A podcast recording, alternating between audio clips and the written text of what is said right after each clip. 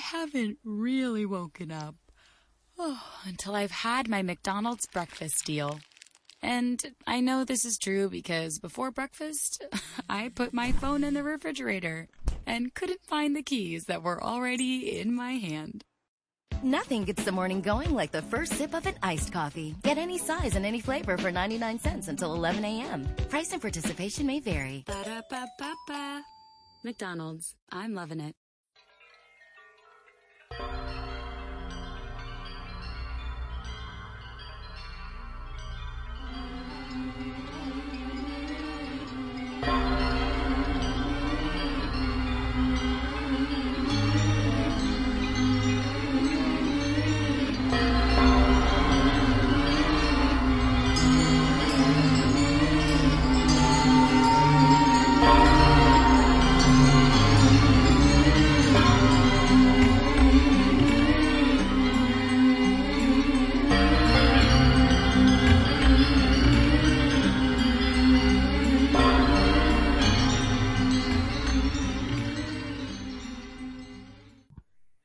Well, hello there, and welcome to the AFA podcast, the official podcast of animationforadults.com. This week we are going to be talking about Satoshi Kon's film Perfect Blue, which recently got a special Fathom event screening via GKIDS and, Fathom, and Fathom events, um, obviously, um, and we will be talking about that later. And when I say we, I mean me. I'm Chris, and I'm joined by Dan. Hello, Dan. Hello. How's it going? Hey, grand, grand. Thanks. And Nina. Hi, Nina. Hey, How are you today? I'm doing great. Awesome. So we will be talking about Perfect Blue for our main discussion, but before that, we will delve into some other animation stories. And there is a very big one that broke this week about one of our very favorite animation studios, Cartoon Saloon, who are working on the new film from director Tom Moore called Wolfwalkers that we've talked about on this show quite a bit ever since we heard about it. It sounds very exciting. Well, we've just found out that it has been acquired by Apple, as in the people who make the phones and that. Yeah, you know those guys. Um, they've acquired. We don't exactly know the the whole if they've got like the exclusive rights or just the um. It's it's very much like we've just heard that they have bought it, but we don't know exactly if they've got just the like the streaming rights or what because Apple are basically going to be launching their own video s- service that we don't no one knows what it's going to be yet. Uh, they've announced titles that are going to be on it. We know that um, Loren Bouchard, who makes um, who created Bob's Burgers, is making an animated series for it. We know that Steven Spielberg's doing a like a new version of his Amazing Stories series for it, Hmm. and we we know M Night Shyamalan is doing a I I don't know if it's a film or a series for it, but no one knows how these are going to be released. Whether they're going to do like their own streaming platform, whether they're just going to be released via like iTunes Store, or whether there's going to be something different. Um, so no one knows how we're going to be able to watch Wolfwalkers, and obviously the concern is that people might not be able to see it in the cinema or buy a Blu-ray or DVD when it comes out. But you have to bear in mind that basically all the different companies have got different strategies in how they do things. Because like Amazon, when they've bought rights to things, they have released them theatrically first, and then they go to Amazon Prime Video. But Netflix tend to sort of just put things straight on their service. They do, Netflix do sometimes in the States have very, and also in the UK through like Curzon cinemas, they sometimes have very, very limited releases. Uh, often I think like quali- like awards qualifying runs or something like that. Pol- yeah, yeah. And I Mm. know I know Li- the Little Prince did eventually get some uh, US cinema re- releases as well. I think when it came out, in because it was it was dumped from cinemas and then bought by uh, by Netflix, and then they released it in a small number of cinemas. I think. I Um, believe so. Yeah. Yeah. Um, but I have a theory that Apple want to be the first like tech company to get an Oscar. Oh, Right? None of your thi- okay. none of the other co- you know Netflix haven't got a best picture yet. Amazon haven't got a best picture yet. Apple want to be like, ah, we're the best. We've got a best. We've got an award. But obviously, getting the best picture is big, big uh, first step. But I reckon they think maybe, ah, maybe we could aim for the best animated feature. And so, Right. where would be a better, you know, um, a more reliable bet? Because they can't buy a Pixar film. Yeah, they can't buy Disney. Yeah. Uh, well, it, maybe they could. I don't know. Who's richer? it's I don't very know at this point. Disney's very rich. Yeah. Um, so if you choose a studio that's had three Oscar nominations on the bounce, it's quite a good bet, I would say. And if they do do, if they are doing that, then obviously there would have to be at least some cinema release to qualify to be nominated, and they might even do like a, a festival run to try and um, try and build up word of mouth and, and critical acclaim and stuff. This is obviously just my theory, but that's what I reckon, possibly, maybe. Maybe. And we don't also like um, the other thing is we don't know what other companies are involved. Like for example, GKIDS were a co-producer on The Breadwinner, so it's possible they could they could have some sort of stake in Wolf. Walkers at this point, and they might be able to like do say a Fathom event screening or something of it. So you might get to see it in cinemas before it t- turns up and whatever. Yeah, it seems like that's that, that's the model that's yeah, like Amazon does, and it seems to do them well. And they've come close to having awards as well, right? Amazon. Yeah, I think. Um, Oh no, in actual fact, the Big Sick won the screenplay. oh yeah. That's right. it? It did. It did. It did. It did. so they wouldn't be quite the first big tech company to get one then, but to get like a best picture or best animated feature would still be a big, big, um, yeah, big yeah. get for them. Apple had Yeah. a lot of catching up to do though when it comes to, um, yeah, like actual content. This Mm. is the thing: is that Netflix by now, Netflix was smart enough to start off with a catalog that Yeah. wasn't theirs that they bought or I guess hired to Mhm. stream, and then they started creating their own things, and now, you know, those. It seems like they're. It seems like their sneaky goal is to have mostly Netflix stuff and less uh, stuff that they haven't produced, right? Yeah, well they they don't need to pay anyone else for it that, and it's not going to expire. So That's Yeah. true. Yeah. it's more in their interest to have more original stuff, and So you won't so find the only- it anywhere else.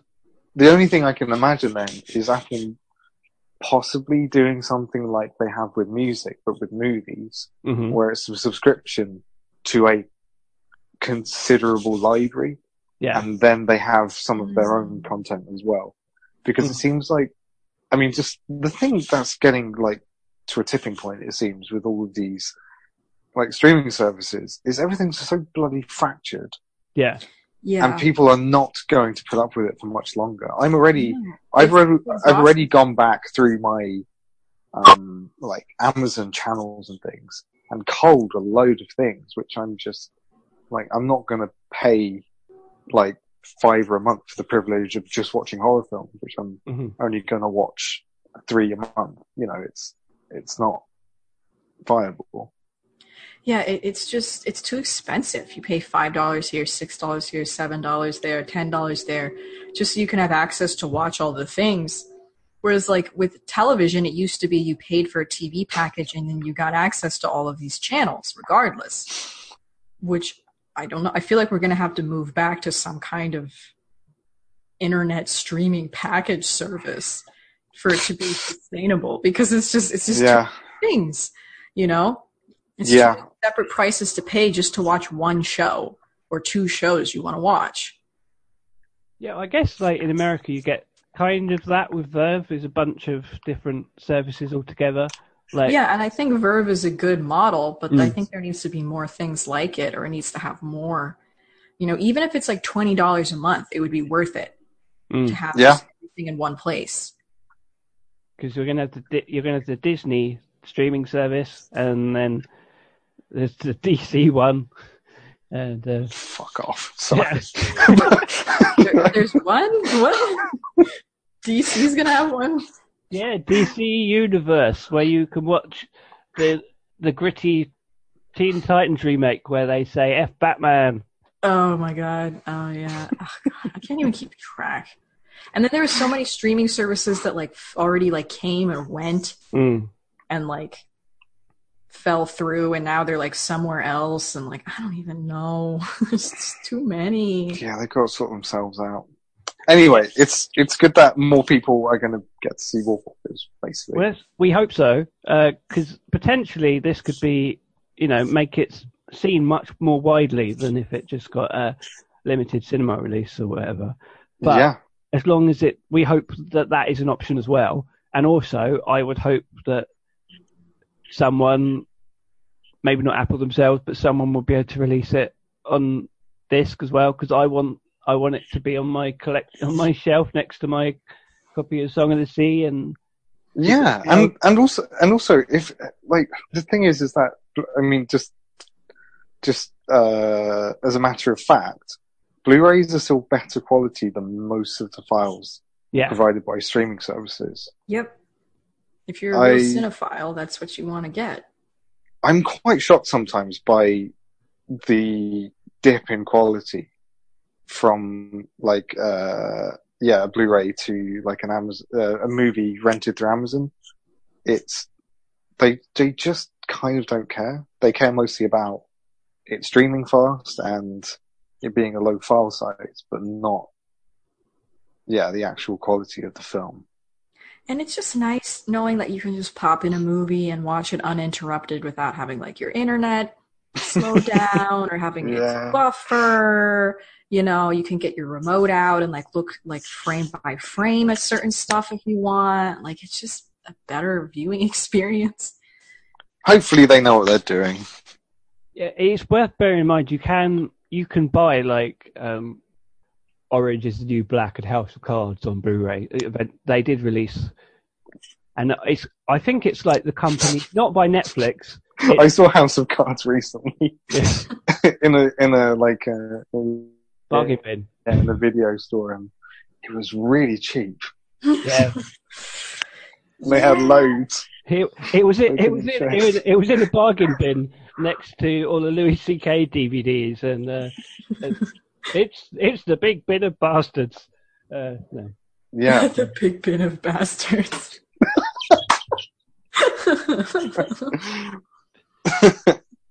that sounds too lovely for what it is. Honestly, yeah. Okay, so good news for Cartoon Saloon. um, we just hope we can see the film when it comes out, because otherwise that would be very disappointing. Because we've been waiting for this for a long time. Right, so other news stories. Um, we wanted to give a shout out to a very cool Kickstarter campaign for the second issue of a independent animation magazine called Marimo. That is a it's an international independent magazine. Uh, the first issue was actually bilingual because it Oh, was wow. it was um the the lady who started it is comes from Paris. Um, so it was um I think it was uh like it was done in Paris and Brighton in the UK. Um, like the two two offices as it were.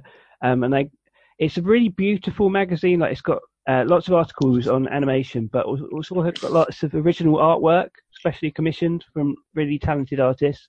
And the first issue they just funded themselves, and uh, you can get it uh, from various independent stockists uh, around the world, including I think in the Nucleus Gallery in uh, LA, as well as in some locations in the UK and, and France. Um, and they are doing a Kickstarter campaign to fund the second issue, which is going to be um, on the topic of Phantasmagoria, Is that how you say it? Uh, I Um, so. because each issue is um, themed on something, and they included articles will include articles on Laika, Phantom Boy, which is the French animated film, uh, the Addams Family, Ray Harryhausen, and more. And they are looking to raise ten thousand euros, um, which will go towards print costs and paying contributors. And if they exceed the base goal, one of the stretch goals is to produce it as bilingual again and translate all the articles into French. Um, 12 euros will net you a print copy of the magazine. Uh, if you pay 22 euros, you can get issue, you can get copies of both issues, or if you just want the digital one, it's 5 euros. And other rewards include pins, postcards, tote bags, and more. And this is a very cool looking project, and uh, you can find out how to back it if you find the link in the show notes and check it out. Yeah, it looks really cool. I hadn't heard about it, but it's not that up. It's pretty affordable, honestly. That's Mhm. 22 euros is about uh, 25 US dollars. So Mhm. for two magazines, that's really good price. And it looks like really high quality, like all the pictures. Looks like it's mostly pictures. Yeah, I I was uh, lucky enough to see like a, a like a digital copy. I don't know if it was actually a full copy or it was like a proof of concept thing of the first issue, and it is just looking looking at the digital version. It is absolutely gorgeous, and it's just like imagine holding this in your hand. It'd be lovely. Yeah, I, I want it. I Mm. might get it. So this campaign runs until October fifteenth. Dan, have you taken a look?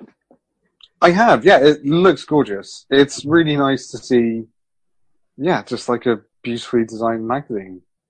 Yeah, it's sort of half Yeah. book, half magazine, half art book sort of thing, which is very cool. Yeah, Yeah. Yeah. There's something so novel about a magazine now, where it's like, Mm. ooh, a magazine. like, it se- what is yeah. It seems like it's come back round to the craft to to like respecting it as a craft and its Mhm. own. And yeah, with it, yeah, you know, people taking a lot of care into the object itself, which is which is exciting.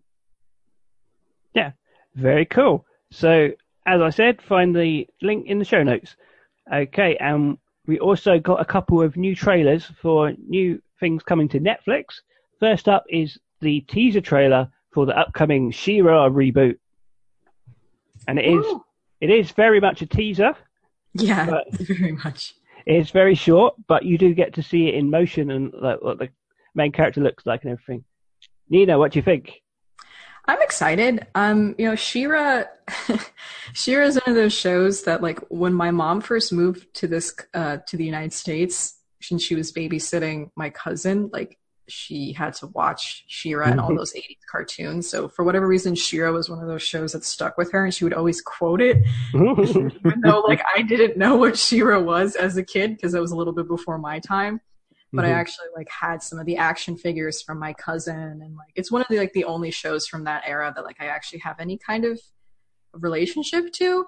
So like I'm very excited about this reboot like cuz I always thought She-Ra was kind of a neat idea. I like I love um Noelle Stevenson, her work is amazing. I actually got to see her talk a little bit about She-Ra at um uh, FlameCon in New York City a couple weeks back.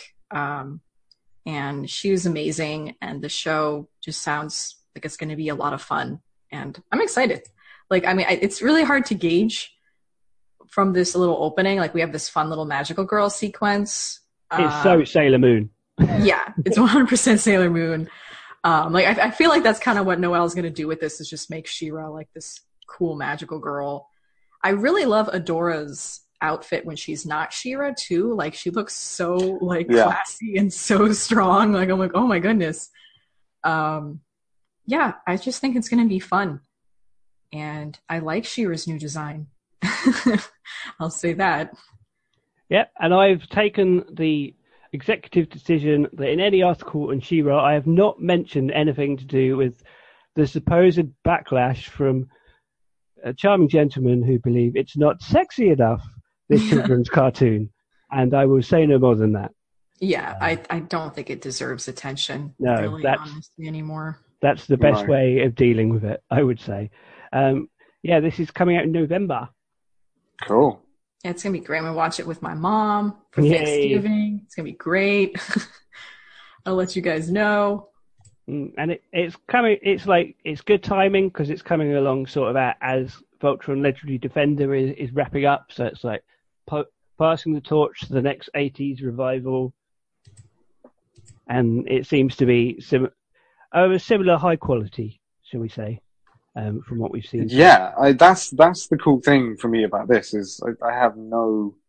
Um, Nina's story is actually very sweet and everything, but I thought like I, I have no um, reverence at all for any of those filmation shows like He-Man or Thundercats. Like I think the remakes can only be a good thing because the shows in themselves were such cheap Yeah.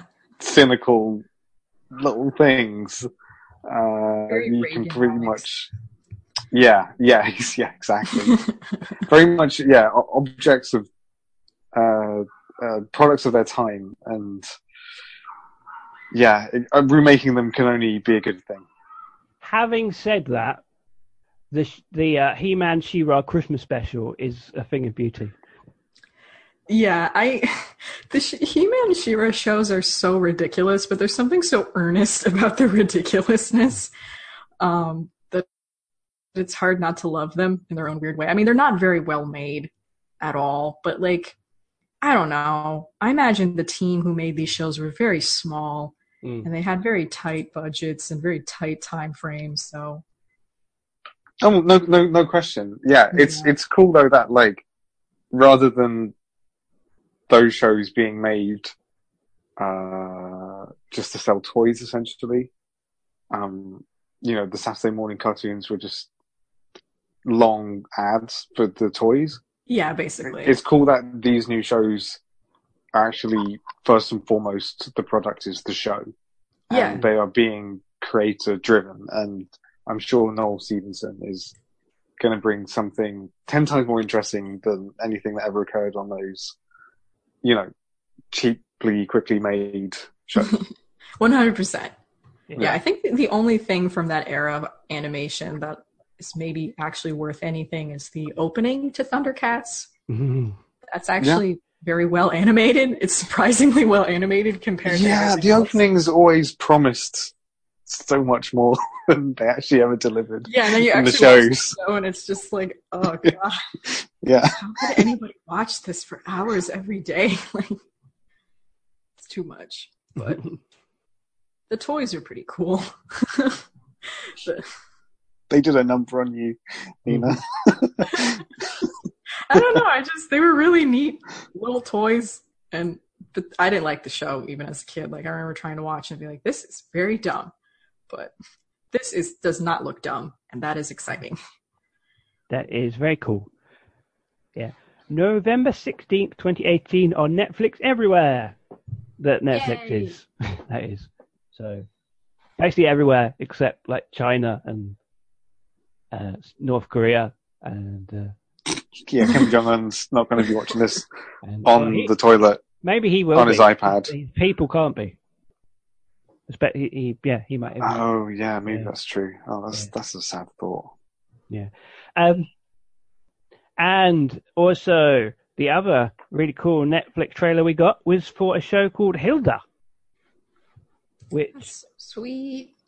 uh, which is based on an acclaimed graphic novel by Luke Pearson, and it has already like a couple of debut episodes have screened at New York New York Children's International Film Festival this year, and it's also it was um, shown off at Annecy, and so it's been building up quite a reputation. And they released the first trailer, and it looks yeah very cute.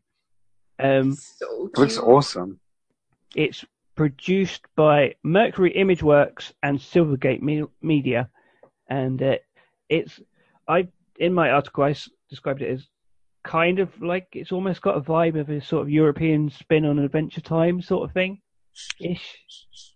Maybe, or maybe even more like European Gravity Falls. Oh, that might be more. Yeah. Um, it's about a, a little girl who moves to somewhere called Trollville or Trollberg. Sorry, Trollberg. Um, and there's lots of like mythical creatures and stuff. And just the trailer is like full of like really lovely imagery and uh, magical things, and it looks and it's um, it's beautifully made, and it looks like the comics as well. I've never actually read the comics, but I've seen them everywhere in like comic shops, and, mm-hmm. you know, in uh, the kids section in bookstores, and they seem very popular and they look gorgeous. And this just looks like those comics. You've I got a bit art style. It's so mm. soft and friendly looking, but like kind of it's not very loud and in your face. I mean, it's very colorful and inviting, but everything's kind of toned down just a little bit. Mm-hmm. It's just, I just really, really like it. But everything's very round, very friendly looking, and it has a very consistent color palette too, which is kind yeah. of yeah, and it's uh, and it's got trolls in it, which is cool. It's all and kinds it, of thing weird things. Yeah, and uh, and a uh, oh, there's also a bit of a sort of Ghibli vibe as well, a little bit. Oh, definitely. And yeah. and yeah. Moomins, Moomins as well. Yeah. Moomins feels like one of the biggest influences to me, yeah. but it's this it's this very very lovely cocktail of it all. It doesn't feel like a mishmash. Sometimes things can feel like a bit of a mishmash of influences, but this feels like a very like much its own thing, kind of. Mm-hmm. Yeah, I love the no, I, tree I, person. the little wood man person. Mm-hmm. I don't know what the yeah. character's name, but they're so cute. I don't know. I'm very excited. Yeah, now now I now I've got into my head that it's it's Moomin style. That's that is totally what it is. um, but interestingly, they um, when they were talking about it at Annecy, they were they were saying that uh, it's they're planning to push some boundaries for what's considered uh, acceptable in a kids show, aiming to be more emotional and even scary at times, which is interesting. So it's not Good. just it's not just going to be all happy happy joy joy. It's going to be a bit yeah, go just a little bit edgy, but not not in a way that's you know not in an adult way, just in a in a, in a way it's acceptable to scare children like Harry Potter and. Oh yeah, it seems like it, the. Yeah, it seems like the books are aimed to, at like maybe seven to eight upwards. Yeah. Up to like 12, 13 year olds, really. Yeah, it's just it's just insane all this stuff that Netflix are bringing on animation wise. I know. I can't believe it's coming out so soon. Yeah, and with a really good studio as well. Like Mercury do amazing work. September 21st, 2018, the first 13 episodes, or I don't know, perhaps it might even be a one season thing. I'm not sure. Cool. That's next Friday as we record this. Awesome. Yeah, and this is like the just this weekend. New BoJack Horseman series five, new Dragon Prince. It's like everything, and then October more mm-hmm. Castlevania and oh uh, it's just yeah, they are completely going on, all, firing on all cylinders on animation. Yeah, they're really coming through with that promise to. And that must be because it's popular as well. There's no way they would make all these no, shows. Yeah. You know, if they if the proof wasn't in the pudding, and yeah, that's that's exciting.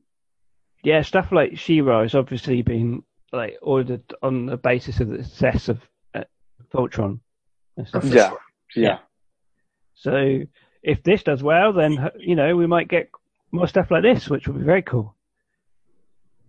Yeah, this is, seems like. I mean, I bet I would adore this show as a kid. I haven't mm. even seen it. Definitely, yeah, yeah.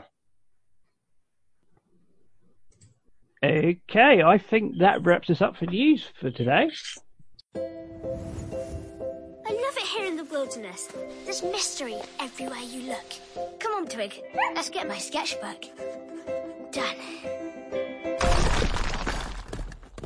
Time to go. Hilda, we have to move to Trollberg. Please, Mum. We've been here since I was born. It's literally the best place ever. Hello. I bet we wouldn't have neighbors like this in Trollberg. It's drafty in here. You should really close that door. Just keep an open mind. You might find the city more fun than you think. It still can't match the wilderness for interesting creatures. Oh no? I'm Hilda. I just moved here. Want to be friends? We are Sparrow Scouts. Friendly and helpful to all.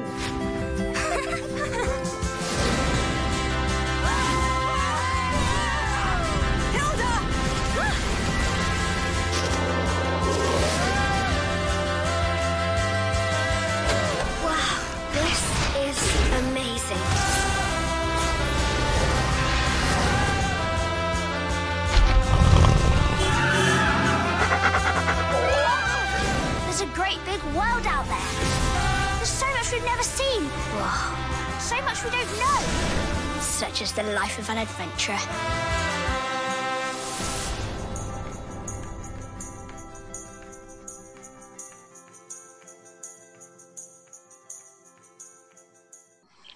Okay, so let's talk about Perfect Blue, which was recently screened in cinemas in the US via GKIDS and Fathom Events, and was screened in the UK last year um, via um, Anime Limited, and is also available on Blu-ray and DVD in the UK. And I think it's actually getting another um, like re-release as well coming up. I think I it think is. I think it's getting a re-release with a storyboard. Uh, yeah, I think it might be. Is it a Hopefully. steelbook or at least it's a special edition? Yeah, of some yeah. sort. I'm I'm gonna absolutely jump on that because one of my most prized possessions is my uh, uh, Tokyo Godfathers um, DVD box set with the storyboard.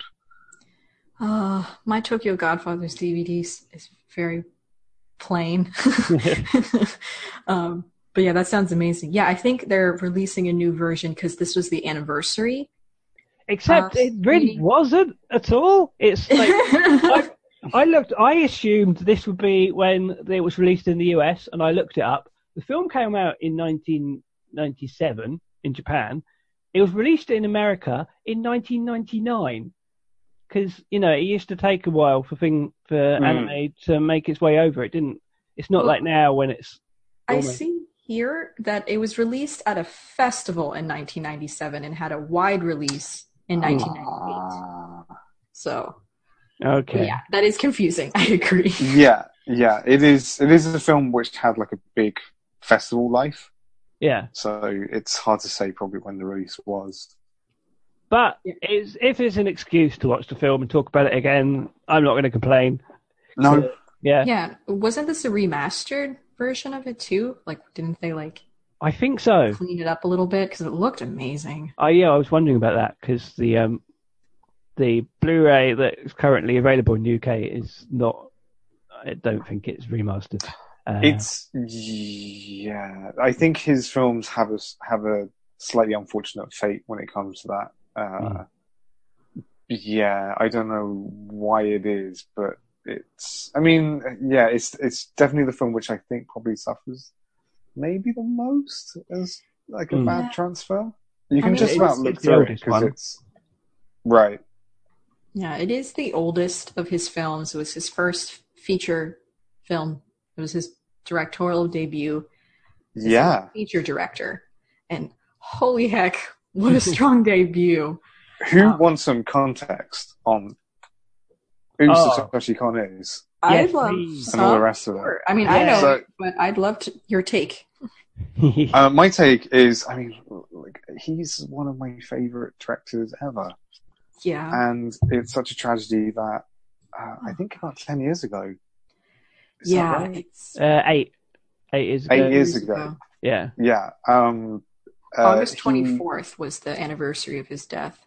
Mm. He, yeah, he he passed away, taken, yeah, way way too soon, tragically by illness, and uh, halfway through the production of his, you know, what was to be his last film, uh, which is stuck in production hell because uh, they didn't have enough money to finish it, and there is a bunch of unfinished animations somewhere, Oh. and a bunch of uh, notes and uh, directors' uh, actually one of the uh, one of the animators who was working on the film uh, visited my university when uh, it was still uncertain whether it was going to be able to be finished um, because she was an alumnus. And she actually passed around like a storyboard and this film looked like amazing it was going to Yeah. be like a kind of uh, sci-fi sort of I don't really know what it was, but there were lots of robots and it looked Yeah, little gorgeous. robots. Um, I it was also going to be called that- Dreaming Machine. Um, sorry, Nina. Sorry, my bad. Um, I also read that part of why it is still in, in production hell right now is that the producer, uh, Masao Maruyama, said that they just don't really know what to do because if they gave it over to another director, it wouldn't be a Kon film, and they like they kind of don't want to have somebody else put their touch on it. Like they don't want to compromise that. They just want it to be what it is or what it was supposed to be. Yeah, it would be nice if, like, maybe in the same style as the uh, Thief and the Cobbler, perhaps they could make a version which is presented as unfinished. And I mean, because the storyboards, I think, are done. Uh, so the animatic exists, and Satoshi Kon is known for having the most detailed storyboards in animation ever. Um, his Yeah. storyboards were essentially used as rough layouts for the animators. The compositions were so accurate. Uh, so I, I'm tempted to, you know, it, I, I think that you could uh, probably release the animatic of this thing. Anyway, when he, when he was alive, he was making he he made a, a big impact. I think maybe mostly overseas. Yeah. Um, I think so. you know, more so than in Japan. Um, as this director who, um, you know, relevant to our interests, pushed animation as a cinema art form, Mhm. something that could tell quite mature stories, like uh, Perfect Blue. Um, so yeah, uh, as you said, know, he was, it was his feature directorial debut he previously had like made a name for himself as well um, as a manga artist, um, authoring comics, so like writing and drawing them. Mhm. Um, he was very influenced by uh, Otomo and Akira. yeah, Um, mean, he worked directly with Otomo on Akira, and a lot. oh, of, on the movie. no, he worked on the manga. He was an assistant Oh, artist for that. Otomo for a long time. Yeah, Okay, well that, that makes a lot of sense because he has like a similar style where the proportions are very accurate and there's a kind of realism to how things are drawn. Oh, that makes a lot of sense now. hmm He also, I think he also wrote one of the short films in the uh, compilation film Memories. Was it Magnetic Yes. Rose? I think. yes, he yeah, wrote I think he Magnetic Rose. that. Mhm. He He directed didn't it. actually. I don't think he Oh. directed it, but he Oh. wrote it. That's what it says Um, here, but okay. Okay, I was really. I only said it because I was reading an interview earlier where he said that he didn't direct it, but he Oh, wrote okay. it, and he felt like it was interpreted slightly differently. Maybe the translation was a bit off, and he possibly storyboarded it, which could maybe push it into saying he directed it. Maybe. Maybe the uh, oh yeah no it, it's you're right like part of this article says that it did and then part of it says that he didn't so it's inconsistent Okay. the way that it's Okay, but yeah I think you're right yeah sorry about juicy. So that was in that. '95. Uh, so that was in '95, and he he transitioned yeah from making comics to animation, and um, he did so. I think he was saying because he just felt that it was a natural progression. Comics dealt with staging and settings, and characters, and drama, and movies pretty much only added the elements of time and sound. So he felt quite comfortable making the tran- the transition. Apparently, um, he had worked on like JoJo's Bizarre Adventures as well Yeah, just see Yep. that. I'm looking up his. before. Filmography is like, what? He directed some episodes of the JoJo Bizarre Adventure uh, OVA, I guess that was, wasn't it? About the Mhm. 91. The Yeah, original so- OVA, yeah. An OVA, uh, which is relevant, I think, to this film we're discussing today, is like an. I think it stands for original video animation. Yes. Yes. Yes. basically in the days before the internet and all the rest of it, um, anime movies and series had like a big market on video. And the purpose of these were they were not actually low budget necessarily. No, sometimes they had really high budgets. Um, but they were like straight to video releases that didn't have to be uh, that that that that um, that dodged the expense of a cinema release and also dodged any censorship that would happen on TV. So Although they were tend- quite often shown in cinemas, apparently. Like, Oh, really? often, like, you might get, like, as part of a program. And that's Oh, I see. they you sort of get that even more now, like things like the Ghost in the Shell, Rise. You get like a a movie series that gets like initially shown in cinema and then released as like videos or whatever, Yeah. like hour long Mhm. episodes or something. It's weird. It is weird. Like the OVA production culture in Japan, I don't really think exists Mm. anymore the way that it used Not to. Not in the same way. I feel like a big what I read a big part of what made OVAs work in Japan was the Laserdisc. hmm Apparently that's where most of them were released was on Laserdisc because I guess it had like a higher quality or something and it- because I it think was they this- were cheaper than VHS in Japan. I think they was like videos were so expensive. I think VHS was either cheaper or there was hardly any difference. yeah. Whereas like I know I'm US, tempted to say as well very expensive. they're expensive, but they were also expensive because they they catered to like the they had like very high quality picture and sound. Mhm. Mhm. They were they were technologically superior to Yeah. uh, yeah to videos to VHSs yeah. hmm Um, so Perfect Blue itself was actually originally like a kind of pulpy light novel. Um, and they were going to adapt it into a live action film. And then at a certain point in the development process, someone suggested making it an animation. And that was when Satoshi Kon got involved. Um, he apparently never read the source material. Um, he read like a script and he didn't like it very much. And he, uh, you know, quite boldly said, look, I'll, um, if you want to stick with this, I don't want to direct the film. But if you let me make changes, then I'll do it. And because he had already established himself as, you know, capable of writing and, uh, authoring works, uh, like in, in comics, they let him do it. And, uh, they accepted it and they wanted to keep three main elements from the story idol, horror, and stalker. And so long as his film essentially had these themes, he could do whatever he wanted. Cool. Yeah, that's So that's yeah. basically how he came to uh, direct the film as as it is.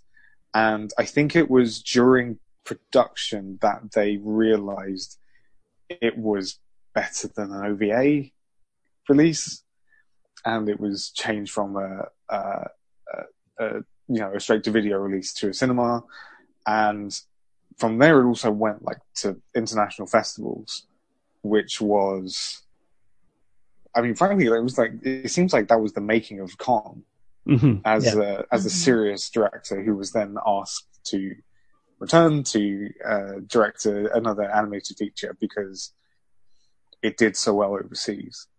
I think Fan Fantasia Fest, like in Montreal, was a big big supporter of his because that's where it got its North American premiere, like the year it came out, and also they now have a their animation award for best feature. It's called the Satoshi Kon Award. So I think they have a, you know, they had a relationship with him and really pushed his, his work throughout his career.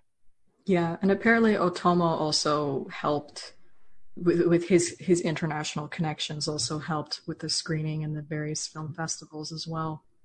I think when Perfect Blue was first released, I think they sort of suggested that more of a link with Otomo when it came out in the UK at least. They're like, oh, this is a new film from the creator of Akira, sort of. and I, I think he had like a, he might have had like a really small role, like a consultant or something, and they were just like, ah, oh, from the creator of Akira, as they would. and also, I think they had a quote from James Cameron as well, something like, this would be the film Alfred Hitchcock would make if Disney would let him, or something like that. Yeah. yeah. That's, yeah, like yeah, those sorts of comments like smack of nineties. Yeah, excitement around anime, basically. Yeah, they, have always got to include Disney. Like you can't explain yeah. what animation is without saying Disney. Yeah, they did the same thing, Ghost in the Shell. I think they had the James Cameron quote, something. oh yeah, for sure. And like, yeah, it was such a impactful film like at the time like it was it was very different like i mean i guess i understand trying to lean onto the akira thing because it was like very mature you know mm-hmm. like this idea of a mature anime film um, was still kind of like a newish newish concept mm-hmm. um, especially one that wasn't like super sleazy even though yeah it's not tit- it's its goal isn't to titillate no it's which is kind of what sets it apart but it's not a sleazy film or anything. That's interesting. I think it maybe is. And I was very interested today. Like, I read a few interviews with Kon and, um, uh, there was an interview he did that was kind of like a lecture, I guess, uh, mm. about 10 years after the film's release. Um, is that possible? Maybe. A few years after the film's release. Anyway, um. Would be in 2007? It would be. Oh, okay. Yes. Yeah. Yes. That, that is. That. He was still Sorry. alive. I'm not good at counting. I don't do that. it's okay. Um, he was still healthy then too. Yeah. That's the crazy thing. Yeah. Um, so he was like presenting the film and kind of like doing a lecture through it, like a like his own film school on his own film kind of thing. Oh, that sounds um, so cool. I think it's I think it's as an extra on one of the DVDs. Um, of which there are many releases of this film.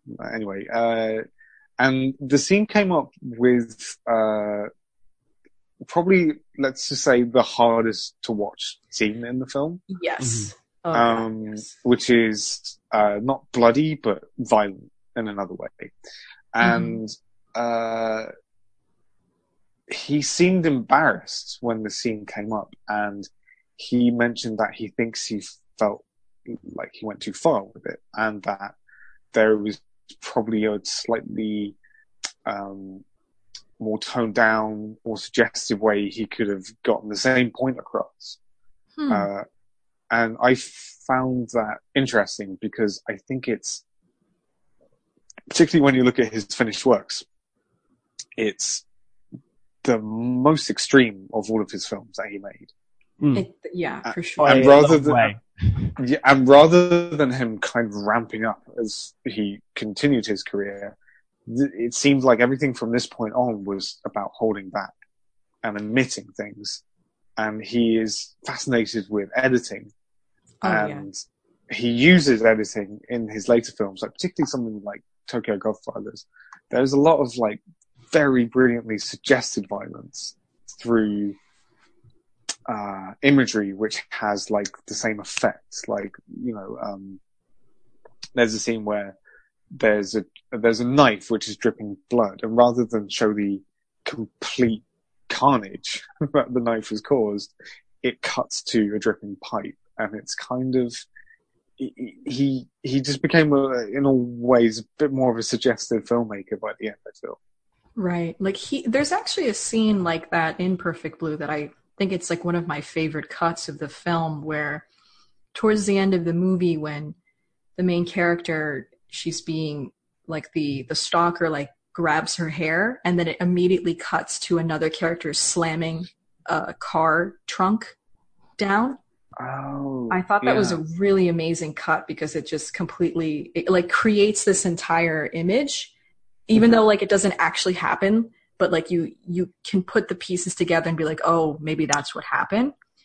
So he definitely had signs of that from the beginning, but I agree, this film definitely just kind of puts the most of it out on the table, and that might be a result of just the time of anime at this time was a little bit more intense or maybe because he was a young filmmaker and he felt like he wanted to be very extreme and very edgy you know from That's the, possible.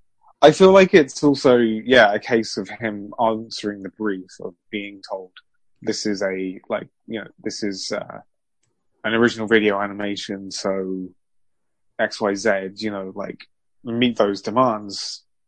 And I think that probably did push him for it to be slightly more violent than he would end up making his later films.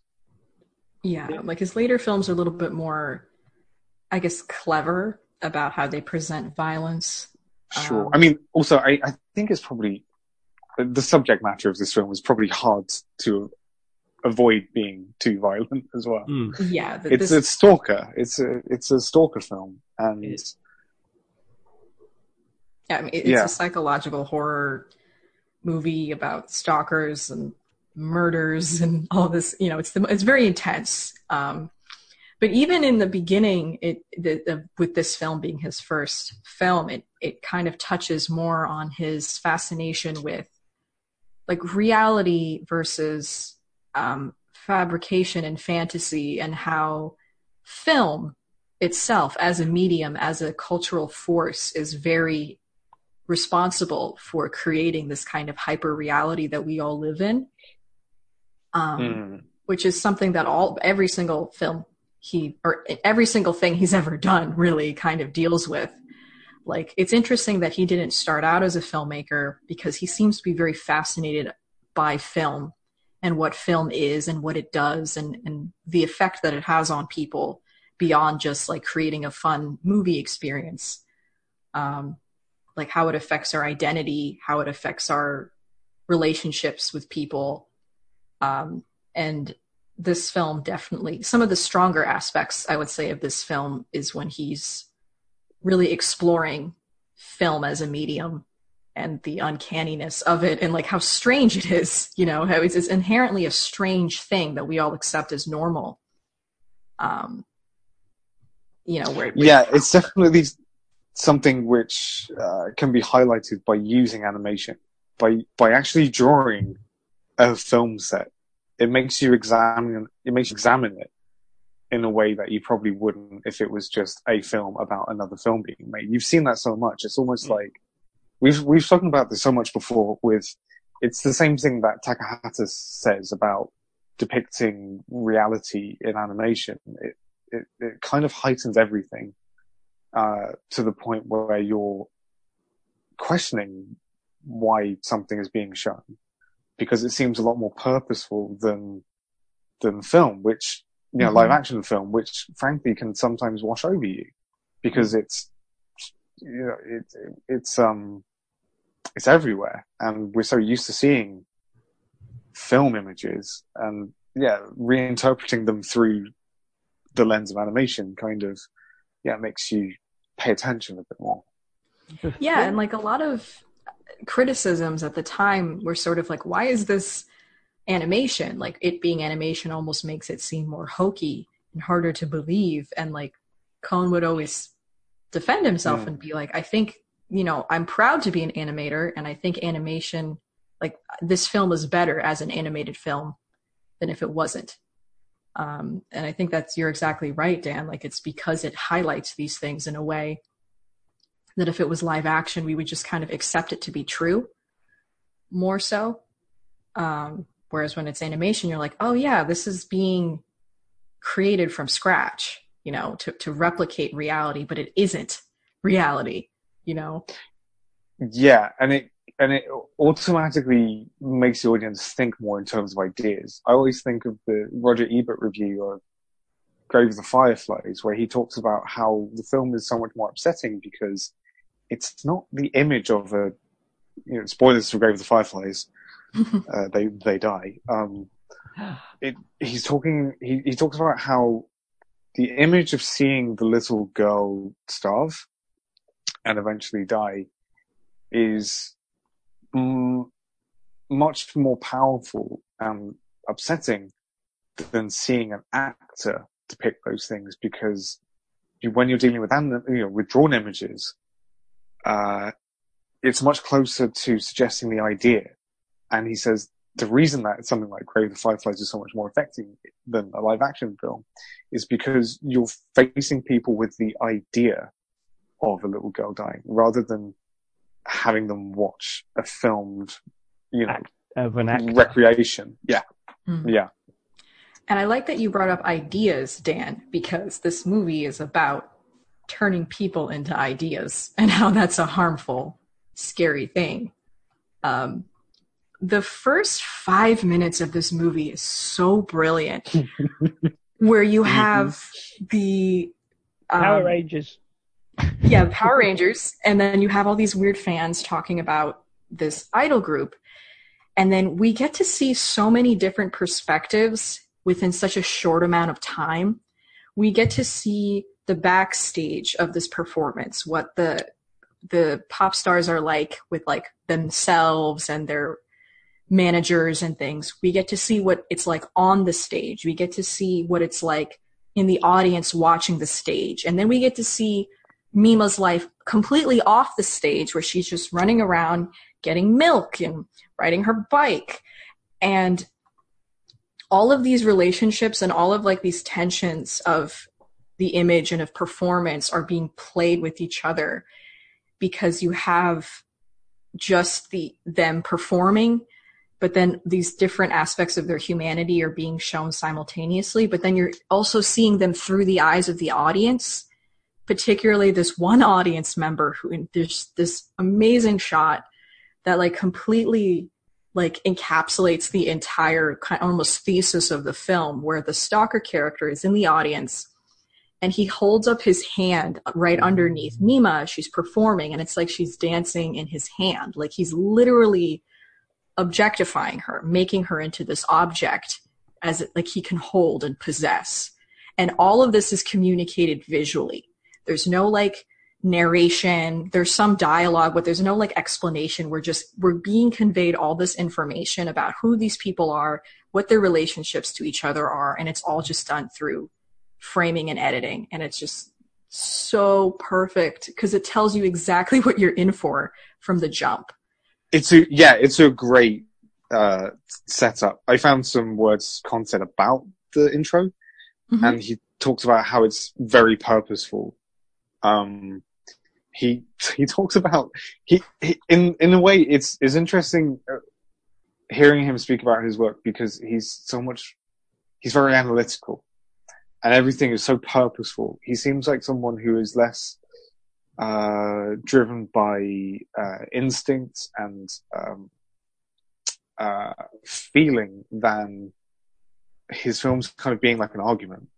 And he Yeah. talks about he talks about the film almost like it's an essay, and he says, "Okay, the intro is like this. It's like saying I will write about this topic. that's Yeah, exactly that's what how you- i read it like that's, That's, am- what you write."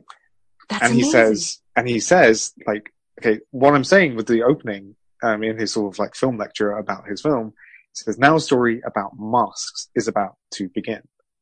Um, and he says, it's important for, you know, for me who's making the movie to know that the, the opening statement is this basically. And you can, you can think about it on like your second or third viewing if you have to. But uh, yeah, he, he was talking about how for him the opening was very important to set up the idea of masks. Yeah, and it completely comes through. I mean, it tells you everything you need to know going Mhm. forward. And like the fact that it, it really does read like the thesis statement of a of an essay. Like here are all the this is the main idea condensed in the simplest way I can condense it. Here's the title screen. Now let's get into it. um, and I thought that was just me with my more essay minded self projecting, but that's really fascinating that he actually constructed it that way.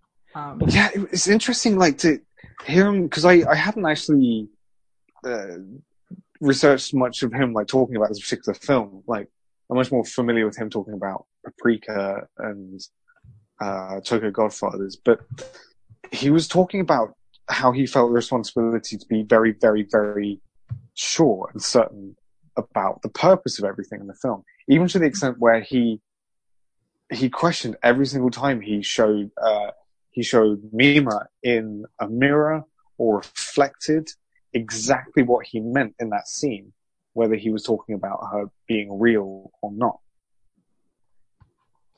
Yeah, that's another thing that I really think is brilliant about this movie is it's very short. Actually, mm. it's only eighty minutes.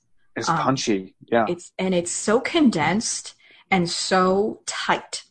Like it was so refreshing. You know, I, I went to mm-hmm. see this at the Fathom event, and I think the movie it was started at seven, and then I got out at like eight thirty, and I was like riding the train home, and I'm like, oh my gosh, I'm already done. Like I'm so used to movies taking like almost three hours to be able to like. Were you riding the train home, like looking at your own reflection as like the city lights sort of like pass, pass by? A little bit. Um, well, I was very wet. I had gotten completely soaked by the rain before I saw the. Movie. That's so cinematic. Yeah, no, it wasn't very cinematic. Being all sloshy in sitting in my theater and having to take off my my canvas uh, shoes. no, wet wet trousers and shoes are the worst feeling a human yeah. can have. I think. But it, it kind of helped because I was already physically uncomfortable, so the film made me even more uncomfortable, but like in a purposeful way. So it, it kind of highlighted everything. But yeah, like the film. It's, uh, yeah. It's so short. Yeah, it's and kind it of so refreshing to have everything it needed to say in just that small amount of time. There was no wasted time. I'm so used to movies taking so long that it was just nice to be like, oh my God, I had a full experience and I still have time to go home and have dinner, you know? Before we go any further, I think we sometimes forget to sort of say what the film's about. but, and I Whoops. think like before we go into like spoilers or anything, we should just kind of yeah say what it's about. Um, it's about this about uh, well, she's an idol at the beginning, an idol singer in a like a trio who aren't that successful, uh, and the main character is Mima, and but she's wanting to make the transition into becoming an actress, and she gets like a, a gig in a like a regular drama, uh, fairly smallish role and everything, and uh, basically some of her fans don't want her to to um to make this transition, and you get uh, there's a stalker and uh, strange events keep happening, and there are some people get close to her, uh, get attacked, and it's it's kind of hard to talk about too much because you don't. It it plays with what's real and what's not, as we've uh, suggested, and what is happening and what's on on screen and things like that. And it's it might be one of the only anime or animated films I can think of which you could seriously call a genre piece. Mm-hmm. Mm-hmm. There aren't many other. I can't think of any right off the top of my head. Um, maybe um, oh, the Train to Busan sequel, possibly. You could uh, call a horror film. Seoul Station. Seoul Station, yeah. Um, but it's unique. It feels like in that sense, and that's probably why it made such a big impact. Is because mm. it wasn't. It was. It was a. It was a genre. The genre came before animation. If you yeah. know what I mean. The genre wasn't animation for once. It was the genre was thriller. Yeah. Uh, I, I, think he I think he calls it a psycho thriller. That seems accurate, I would say. yeah. Yeah.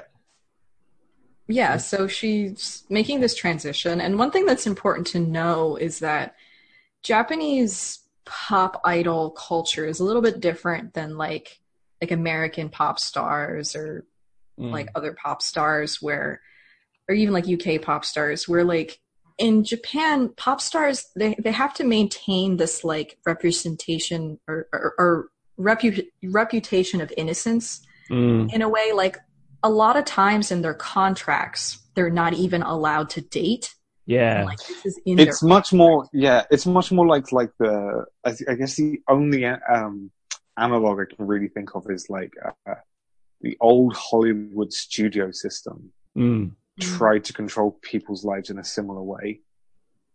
But it's bizarre that something exists like that in the modern world, really. Yeah, I mean, there's been progression for sure. I mean, there's been eras where certain pop stars were like kind of rebel against this and come out as having like a boyfriend or whatever. And some represented, you know, s- some agencies a little bit more lenient about it than others. But there's still this important like idea of like what a pop star is supposed to be. And she's supposed to be kind of innocent and almost infantile, Mm. you know, babyish and, and sweet and It's girl. it's all about maintaining that image, not just on the stage, but also at events and in what is perceived to be her real life, right? Yeah, exactly. And like, she can't a lot of times have a more mature adult life, or at least be open about it, because that would ruin her her idol image. Which is why this transition for Mima is so jarring, and why it's so, I guess, traumatic for some of her fans, because it's like she really is, as far as they're concerned, becoming this completely different person Mm. and breaking ties with this this idea of herself that she's spent I don't know how long was she did they say she was in this group for like 6 years or something like that. Um you know she's been in this little group for a while Mm. and kind of stuck to the same way. And that's also why she wanted to leave because it was she said it on the phone with her mom like it was suffocating like it's so much pressure. There's not a lot of freedom. She was getting older. You know it's not like her group was doing that great and she still wants to be a star but she just wants to have a little bit more freedom of what she can do and what she can be or at least she thought that this would give her more freedom. Unfortunately her agency could only get her roles on these kind of like really sleazy dramas which the the the show that she gets cast in it's called double bind. It's almost like if csi was made by hbo so it's like you know this really typical crime drama but like unnecessarily like violent and sexual in a lot of ways and i'm not quite That sure sounds like a lot of BBC dramas, actually. yeah. They tend they tend to do that. Actually, on Sunday nights, they tend to like have lots of BBC dramas which are on the surface police procedurals, but are Mhm. unnecessarily violent. but are there is there like nudity and things like Yeah, oh yeah, really Sometimes. yeah. Yeah, the- some of them are pretty nasty. Mm. Okay, because one thing that I confused me like, as an American is that the the content of Double Bind was not something that you can really even air on late night TV in the U.S. Like you would need to have something like an HBO to air stuff like that. So, but okay, I guess yeah, I guess it's just different in other places. But yeah, it's just like a late night show with But it seems like a yeah, it's a complete image change. Mm. mhm. like for her public image that is like going from being this kind of squeaky clean like pop star straight into yeah like a gritty show yeah. well not gritty but like kind of sleazy Yeah. Yeah, like it's seen as this more mature show, but it's not really very mature. It's just very exploitative almost Mm. in a way, but it's what her agency could get her and like they kept trying to pressure the writers to give her more lines and then they're like, "Okay, let's give her this part." And of course, they give her this horrible part where it's this um this rape uh plot line basically. And then that like from that moment on the film completely has a psychotic break. Like she mm-hmm. has her break and then the rest of the film kind of ceases to go by in any kind of easy easy chronological order. Like the sense of time gets broken, like from then on things start to get really really bad. But like in the meantime, you know, she's trying her best. She's actually a pretty good actress, all things considered. Um, I like that scene where she's practicing over and over and over again to to say the very simple line of like, "Who are you?" um, she has this agent who's she's who's she's very close with. Who'll sometimes like come home with her and like show her how to set up a computer, which is a scene that doesn't age very well. No. But- Yeah, the um the technical things that that's the the weird thing is the, the like the technical things are the only in a way the only things that show the age, like the the internet and the, the faxing. She gets a death fax, um, which obviously would be like a she'd, it'd be a tweet now, I guess. Mm-hmm. Um, but it's like really it wouldn't be one tweet though. It would be No. a barrage. yeah, it's based, but it it it feels so relevant otherwise. I mean, Okay, yeah, this is like actually the more thing. relevant. Yeah. I feel like it's Satoshi Kon was someone who was. Uh, I think one of my favorite critics, like of Satoshi Kon, is uh, Tony Zhou, the guy who makes Every Frame of Oh, Painting. yeah. Mhm. Oh, yeah. He absolutely gets Satoshi Kon, and one of the things he said about him is that he is a filmmaker who makes stories about people in the 21st century, more or less. Mhm. even though this was made in 1997, you could, or 98, you could easily, you know, it's arguable that it's basically the 21st century, the way she's living her life. Mhm. And, um, actually at the time of making the film, Satoshi Kon didn't have a home PC. And Oh, wow. it was making the film that made him get one, strangely enough. Mhm. Um, I think, yeah, the film is like really ahead of its time. This weekend I watched, um, the new season of, uh, American Vandal, which is like all about, you know, social media personas basically. And, but this film is like way ahead of the curve on that stuff. It beats American Vandal or, uh, uh, uh, Black Mirror to that kind of idea that uh, anyone is gonna, you know, has has these potential personas uh, that they present to the world on the Yeah. internet. And like it's more relevant now because the internet makes a celebrity out of us all. Mhm. Whereas when this movie was made, it really you did have to be somebody like Mima. You had to be a, an actress or a pop star or whatever. But now anybody can be like Mima. You can just have a Twitter account. You know, you don't have to be behind a camera. You do, but also, I mean, like to do that, you have to present a fake version of yourself, like on Instagram. Like that's the thing that people are tiring of is, you know, these perfectly crafted uh, presentations of someone's life. Yeah. Like any, yeah, but like anybody can have an Instagram and anybody can spend a lot of time making their posts just the way that they want them to be and and creating this image of their life and who they are cuz like the the whole idea of the website uh, Mima's room, you know, she's so naive about the whole thing she doesn't understand what it is. Um and then like she starts checking it out, which is always a bad idea. Like never, never read what people write about you online. Um, and it's just so accurate to her life. Mm. It starts off reasonable enough, but then it starts being way too accurate, you know, and then that's when it's like terrifying because it's like these people, somebody somewhere knows all these things about her to the point where they can pretend to be her and convince other people that that's the real her, which is what happens in this this film. Um,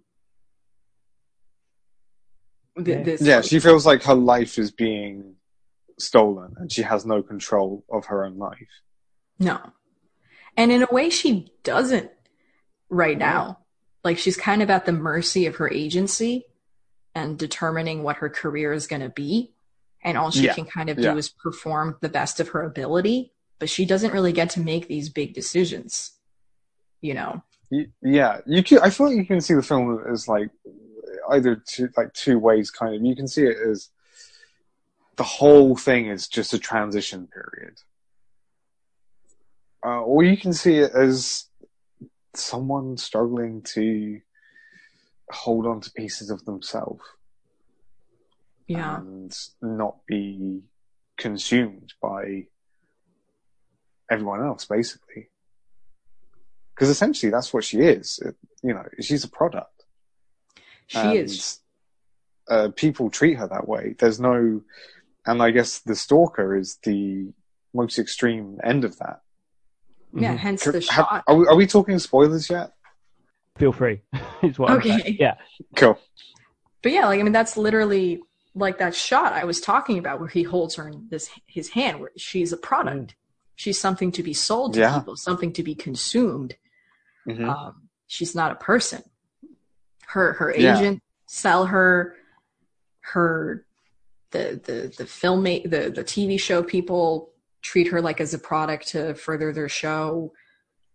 She and it starts to really really get to her, um, in the worst way possible, to the point where she starts almost she starts hallucinating this kind of ghost of this ideal version of herself that she's left behind this idea of herself that she's trying to Mm. move away from but can't and this this one idea infects multiple characters of this film. And, and it's sort of this like disease that causes all the madness and causes all the chaos for everybody involved. It's the idea of this one person um, who isn't real to anybody really. Uh, to even the person that she's supposed to be based on is not actually real. Um, and like one thing about this movie that can be kind of confusing is the fact that there there is this shared delusion. Mm. um because you know there's a mystery going on like who's killing these people? Like what's actually real? What's not? And the film i don't think is meant to be taken very literally where you can parse out okay like Mm. this person was here and this person was there and they did this and this is exactly how this murder went down. I think it's it's more abstract than that Oh no, yeah, it's not interested in that stuff. I think in the in the interviews I was reading with Kon about it, there's a scene where later on, um, uh, uh, uh, what's she called, Mima, Yeah. is is like in the car with like her assistant and someone else, and he said like it got to this point where he realized, oh, who's driving the car? and he sort of went, "Oh, it's a, it's it's a shallow version of someone else, I guess. Like he's not, he's much, you know, um, he's interested in the effect yeah that he's creating rather than, you know, uh, logic. And, and and because he's such an analytical filmmaker, he he's fully aware of the contradictions. He's, you know, you're not going to CinemaSins trip him up with this. It's it's no it's like purposeful like it, it Yeah, it he knows what plays with your expectations of what you think these kind of plots are supposed to be. And he almost he plays jokes on you throughout the film with that. Yeah, yeah. The crazy thing about this film is that when it came out, uh, you know, when it when it uh, traveled out of Japan, it was people thought that it was referencing uh, J- Giallo films, like uh, Dario Argento, mm-hmm. like films like Suspiria or yeah um, yeah yeah or Persona. Um, and in actual fact, um, he had never heard of Dario Argento before these films. uh, and uh, everything about the you know the kind of uh, paranoia effects was was pretty much created by Kon based on what he had previously thought like thrillers to be and and how he would go about representing uh, you know like a, a kind of a, a, a, like a psychological crack I guess. A psychological crack up to use old fashioned language. Uh, like visually it's um it's a really stylish film and I, I like that. It's kind of there's a weird kind of guilty thrill to get out of um like the the intense lighting in lots of scenes and things like that Yeah, I mean it, it's very stylized. I mean, part of that is like the editing is so unique, and it, it like kind of creates this sort of unique presentation, like the lighting and and such. Um, yeah i feel like you can't really talk about Kon i i can't really until like it gets onto his editing because i think live action or animation he's one of the best editors. Uh, that there has been and he's also a really influential uh, uh, uh, figure in in cinema basically. Uh, i think w- with his editing as well like you wouldn't have well, lots of um, oh Jesus, what's the name of the guy who ripped him off? Darren Aronofsky. Aronofsky. Darren Aronofsky. Like you wouldn't. He, He wouldn't, wouldn't- edit his films the way he does. No, he would be for a Kong. completely different film, filmmaker if you never saw any Satoshi Kon. and he, you know you can't talk about him without his uh yeah his editing style which um in the press tour of uh, uh perfect blue someone asked him whether it was influenced by uh slaughterhouse 5 Mm. the uh vonnegut book and there's also a movie uh which really really is a good is it's a decent movie it was made in the 70s um which plays with editing and space and time. And you know, obviously, if you know the the story, it, it yeah, plays with space kind and of time. necessary. Yeah, um, yeah, and he's he has a lot of fun with this sort of like matching, like you were saying earlier, Nina, with the whole uh the the car. What did you say? It was like a car boot like closing. I Yeah, would like call it a car boot. Yeah. Um, closing sort of like juxtaposed with with some you know some brutal imagery beforehand and previously he's he's creating yeah he's he's you can tell that he's most interested in the effect of the of the film rather than depicting one scene in its entirety And like there are some shots that like I just don't know how you would make in live action where like she's in I guess like the set of the f- Mhm. of the show, but we don't know it's a set yet. And then she like turns around and it morphs like into her bedroom. Like the background will like change, you know, completely. You could do that and you could do that in live action but it wouldn't Yeah. have the same effect it would feel like an effect Yeah, like I know you you could. I mean, I, I don't mean to take oh, away Oh, from yeah definitely live Yeah. action cinematography, but there's just certain shots in here and th- that are just so quick and they feel so seamless. And I one thing that was super fun about getting to watch this in theaters is watching it with a group of people because the, the audience was packed. Oh, and oh wow listening to people kind of make sounds like in response to certain Mm. scenes was really fun. Like there's one fake out moment in the movie that is like so like so mischievous where the the plot of the TV show that Mima is uh, playing a character in completely like um it just you think that's the plot of the movie Mhm. like you're watching a scene from the TV show, but certain names are exchanged, so you think it's talking about Mima, where it's like, oh, she thinks she's an actress, she's hallucinating the whole time, she has she has multiple personality disorders, Yeah. and then it cuts, and you see the editor, or the the director looking at the screen, and then it replays and it changes the names. Like everybody in the audience is like, ah, like you know, it just keeps playing with you. And that makes it like such a fun ride. Like even though horrible things are happening, um, it's just this amazing ride because you really are Mhm. just thrown for a loop like every couple minutes. And Kona is so smart about tricking you because you keep expecting like a clean explanation for what's going on. And every time you get offered one, it's taken away almost instantly. Um, even to the very last scene of the movie, uh, which still plays with it. But um, I sorry, I don't want to like monopolize the the talking.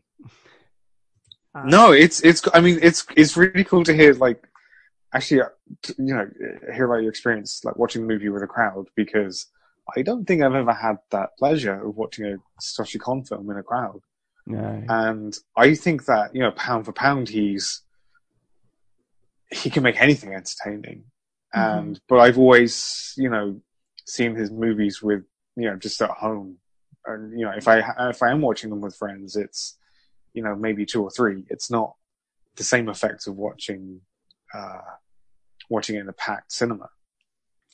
yeah, I mean, I I hadn't had that experience either, and it was really fun, especially with this movie because it is so there's so many twists and turns. Like everybody in the audience was just like, what?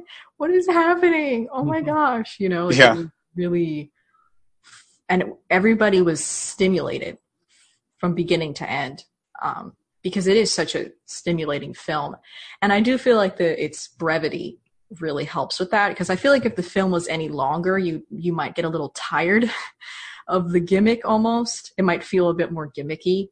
Yeah, I think if it was any longer, it probably would start to fall apart Yeah. in that sense. Yeah, I don't think like horror thriller type things should be longer than 90 minutes, really, generally. I think it's about the right length. Or yeah, your yeah, yeah. yeah, or- yeah. Otherwise, they start to feel, frankly, like kind of indulgent. Mm. Like the the sort of expressive scenes, you know, wear a bit thin. I do feel that watching um, Dario Argento films. Actually, like there comes a point where you just go, okay, I get. She's paranoid. I get it. Like, you know, Yeah. yeah. Whereas, like, Um, with this movie, it's like, oh, she's paranoid, but what like what fun thing can we do uh, with this paranoid feeling? Like, how Yeah, he's- pushing it. The thing that yeah the thing that makes it not a like a, a pulpy Giallo film is that Mima's you can tell he likes her like Kon likes her. And Yeah. that he doesn't delight in torturing her and she's not being tortured for no reason. And you could probably even go so far as to say you know with these types of narratives it feels like um you know it's it's a kind of judgment on her but Mm. I feel like the film actually doesn't judge her in, you know, uh, for, for instance, taking that job on that sleazy show and No, not at all. doing It's- that particularly, you know, doing the rape scene, you know, a, a- another, you know, lesser film would probably follow that up immediately with a judgment scene where she is punished for that, you know, behavior. But it, the film uh, kind of feels like it's more of like got a parental feeling over her, where it's like, look, I'm not going to tell you off. I'm not going to judge you. I'm not going to say you're doing the wrong thing. You're just going through a transition stage, and I'm not yeah, going to. it's very sympathetic to her plight.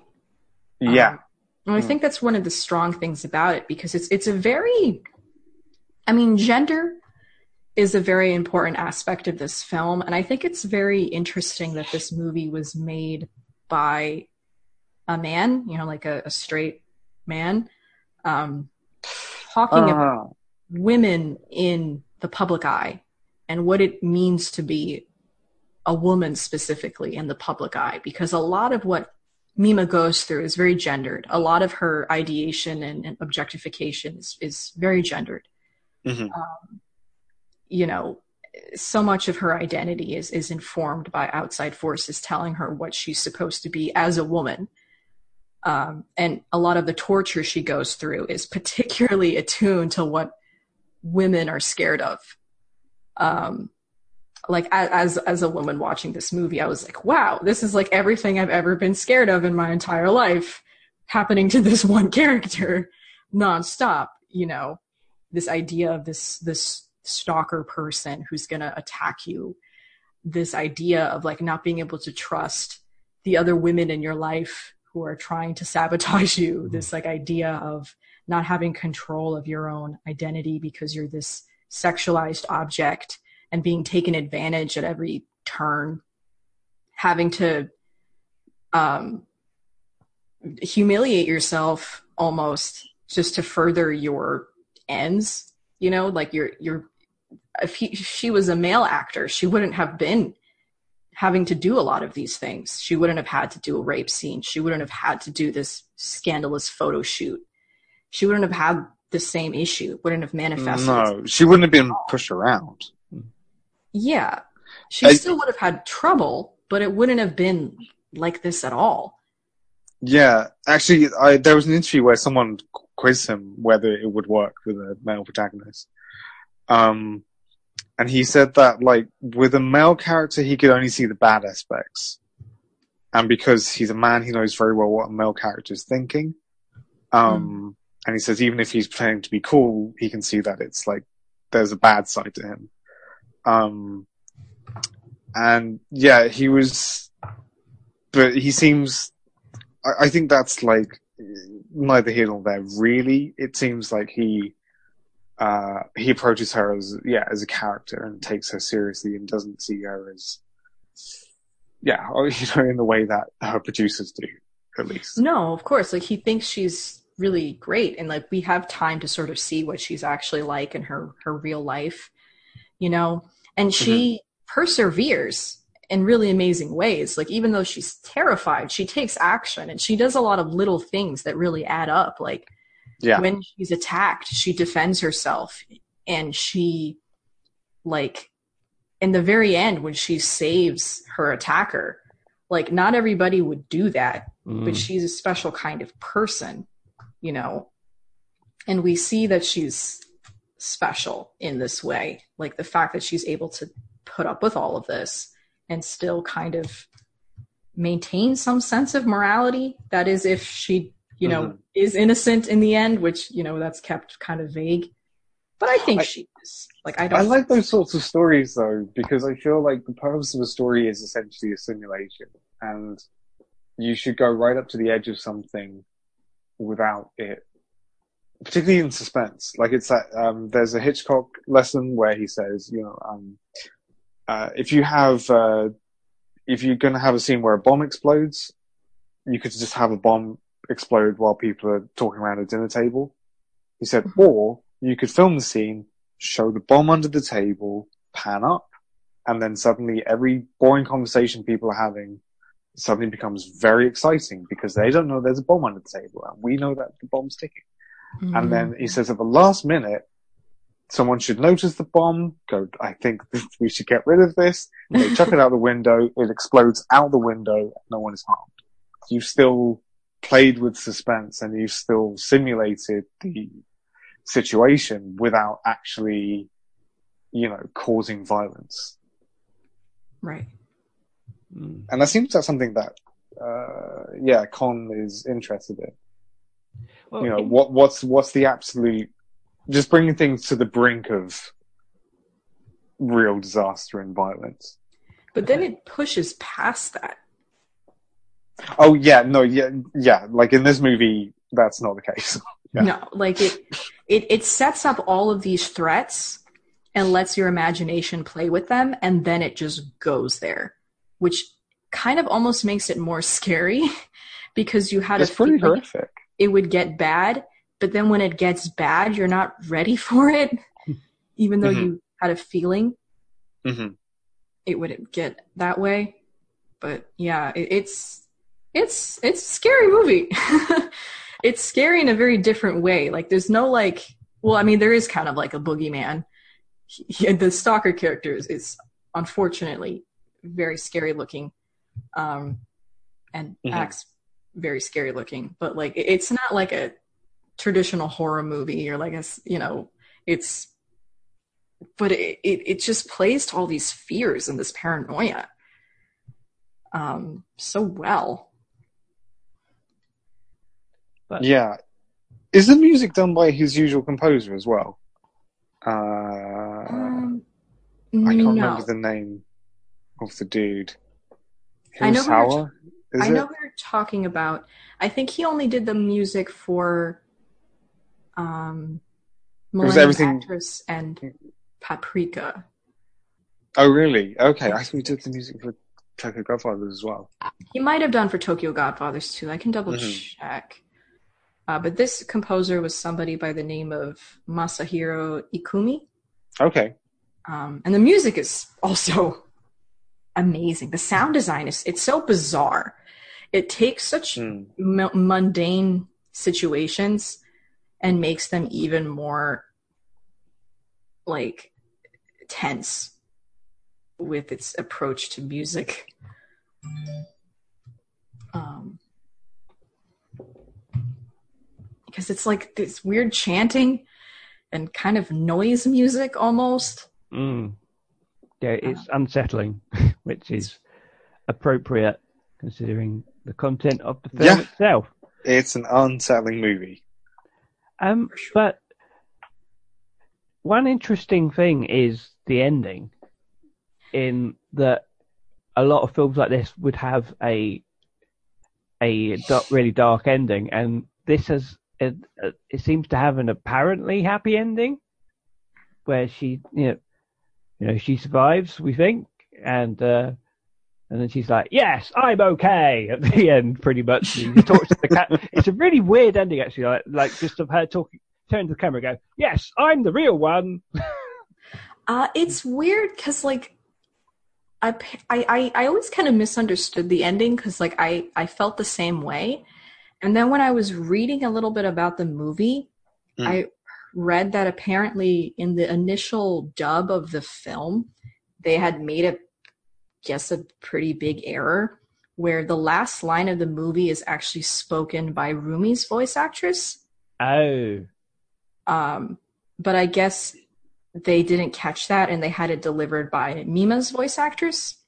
What? that 'Cause is even a when I- difference. Yes, Because even when I watched the movie in theaters, I didn't notice it was the, the other voice actress, but everything I read and said that that's what happened, and I was like, really? Because that completely changes the whole thing um, entirely. So, uh, oh, what, what's I it don't mean then? I'm all confused again now. I'm Exactly. Like I thought it was like, oh, she's just like verifying that, like, oh, she made it. You know, she knows who she is, and she came out of this stronger. Hmm. But then I guess it was one last little twist. Mm, Uh, I don't know. that is weird. I never knew that before. No. Yeah. I, I don't think I would have noticed it either. Um, Yeah, it, it's hard because you know Junko Iwao, who plays Mima, is such an amazing voice actress, and like I just thought she was, it was just her doing a voice. Mhm. Um, I didn't realize it was the voice actress for Rumi, but I don't know. Every because I didn't know that, and then I started reading about the movie, and I heard some fans talk about how like, oh, the dub made this mistake, and I was like, what are you talking about? So I don't know. But it's a happy accident, though, as things go. yeah, like it kind of happened, made the movie happy. Um, Yeah, it's a weirdly, yeah, uncertain ending. Whether uncertain as to whether it's actually positive or not. Like it's very. I mean, I guess it's very much like the ending of something like Inception, where it's it's. You could easily see it as the saddest or the most hopeful thing, and the film is couldn't Okay. really care less. Pan's Labyrinth. Yeah, like there's a lot of ways to interpret it. It could be just like, Yes, yeah. oh, you know, maybe Rumi, or not Rumi, maybe uh, Mima, who isn't a successful actress now, is pretending to be Rumi, pretending to be her, almost as like a Mhm. joke to herself, you know? Or it could be, I don't know, something crazy. because the film is so much concerned with like it it it uh it it um jesus uh like kind of depicting her psychological state externally Mhm. yes. that you know when, once it's done once it's spent spent like 80 minutes doing that for you to then believe it when it's not winking and go hang on are you telling the truth are you it's like it's cried wolf enough Mhm. that you're not entirely sure where to sit with it. Which is a good place for a thriller to end, Yeah, I think so. basically. because like how else would you end it either you have it end very tragically or you have it end like oh ever nothing nothing there's no consequences where it's like oh, clearly even if mima did manage to become an, a successful actress there's still some consequences to everything that happened Yeah, and and very much like the opening statement of the film, it's it can't turn into an entirely different film. Uh, the way he's made it, that is, it's gonna end being a movie about masks and you know personas that are reflected onto the world, and you know you can't see through every mask. no you know and i mean i like to think it's just that she she's being funny with herself because she's an actress. But I mean, the whole fact that she is an actress like makes it more complicated because she Mhm. starts melding with her role. Um, because so much of what's happening in her real life is reflective of what's happening in her her TV show that she's on, and she can't tell the difference. Um, and maybe she makes peace with that. You know, maybe that's like Possibly, fighting yeah, that, she's just there's- like, "You know what? that's okay. there's the yeah, there's that uh, kind of horrible suggestion as to whether the method acting is like, you, you know what I mean? Like, uh, like whether the torture of the artist is actually going to beget good art, Yeah, I whether mean, it's going to improve her as an actress, whether she, her. I, I guess in, in in the rape scene, that's kind of uh, why that scene is so powerful because it plays with the idea of. It doesn't play with it. It very like it confronts the idea of whether she's acting or not right. in that moment. Because even if nothing is maybe actually happening, Mhm. it's still a traumatic experience, and it's it's not a consensual one because No, she yeah, made yeah. it very clear that she didn't want to do this scene, but she felt like she had no choice.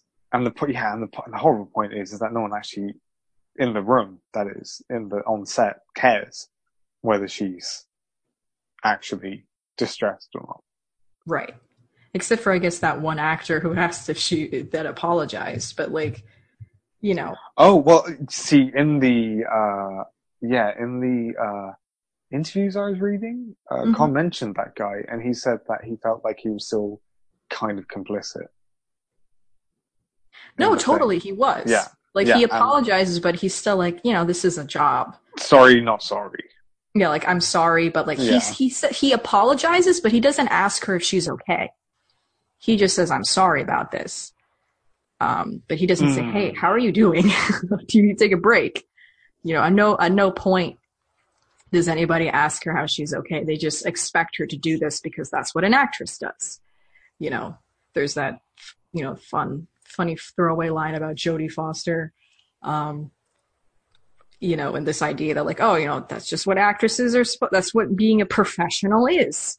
You know, you just, you just, Yeah, yeah. and you don't- There's there is a weird yeah. There's a not not a weird argument, but there's a that is a part of growing up is doing things that you don't want to do so you can do something that you do want to do later. And yeah, that's a. I don't think there's an easy answer there, particularly in relation to what into in relation to Mima's like career path. yeah. And I mean, it's, it, it, it, has this impact because it's not just because of what it's depicting, but it to her means a lot because this is essentially her saying like she can't go back to her previous. Yeah, it's a it's a death scene. it's a death scene more than a rape scene in a way. Yeah, where she is having to say goodbye or like having to get this almost ripped away from her um, and having to smile through it like it's okay Yeah, yeah, yeah. It's yeah, it's it's it is it's weird. Like yeah, seeing his other films and this next to it. I think it's his. Is it his only movie which is like rated fifteen? Is that right, Chris? I'm sure it's 18. Oh, it is 18. Is it? Yeah. Yeah. Okay. So yeah, there And you I go. was- I was thinking what I didn't quite remember quite how 18 it was when I was rewatching it. I was like, oh yeah, I didn't like that particular scene. I didn't remember it going on for so long and everything. I don't know. And yeah, in actual fact, he had troubles with the, with the Japanese censors about it. Wow. yeah it's Um, very rated r it almost got like the equivalent of an NC-17, which would have similarly been like a a kind of uh, what's the word, like a death knell for the film Yeah. in Right. Japan. but that would have been so interesting you know because it's not it's not it's they're acting twice you know you in a meta sense you have actors pretending to be actors pretending to be doing this scene uh, that's not actually even happening like, and there's not even any nudity in that scene.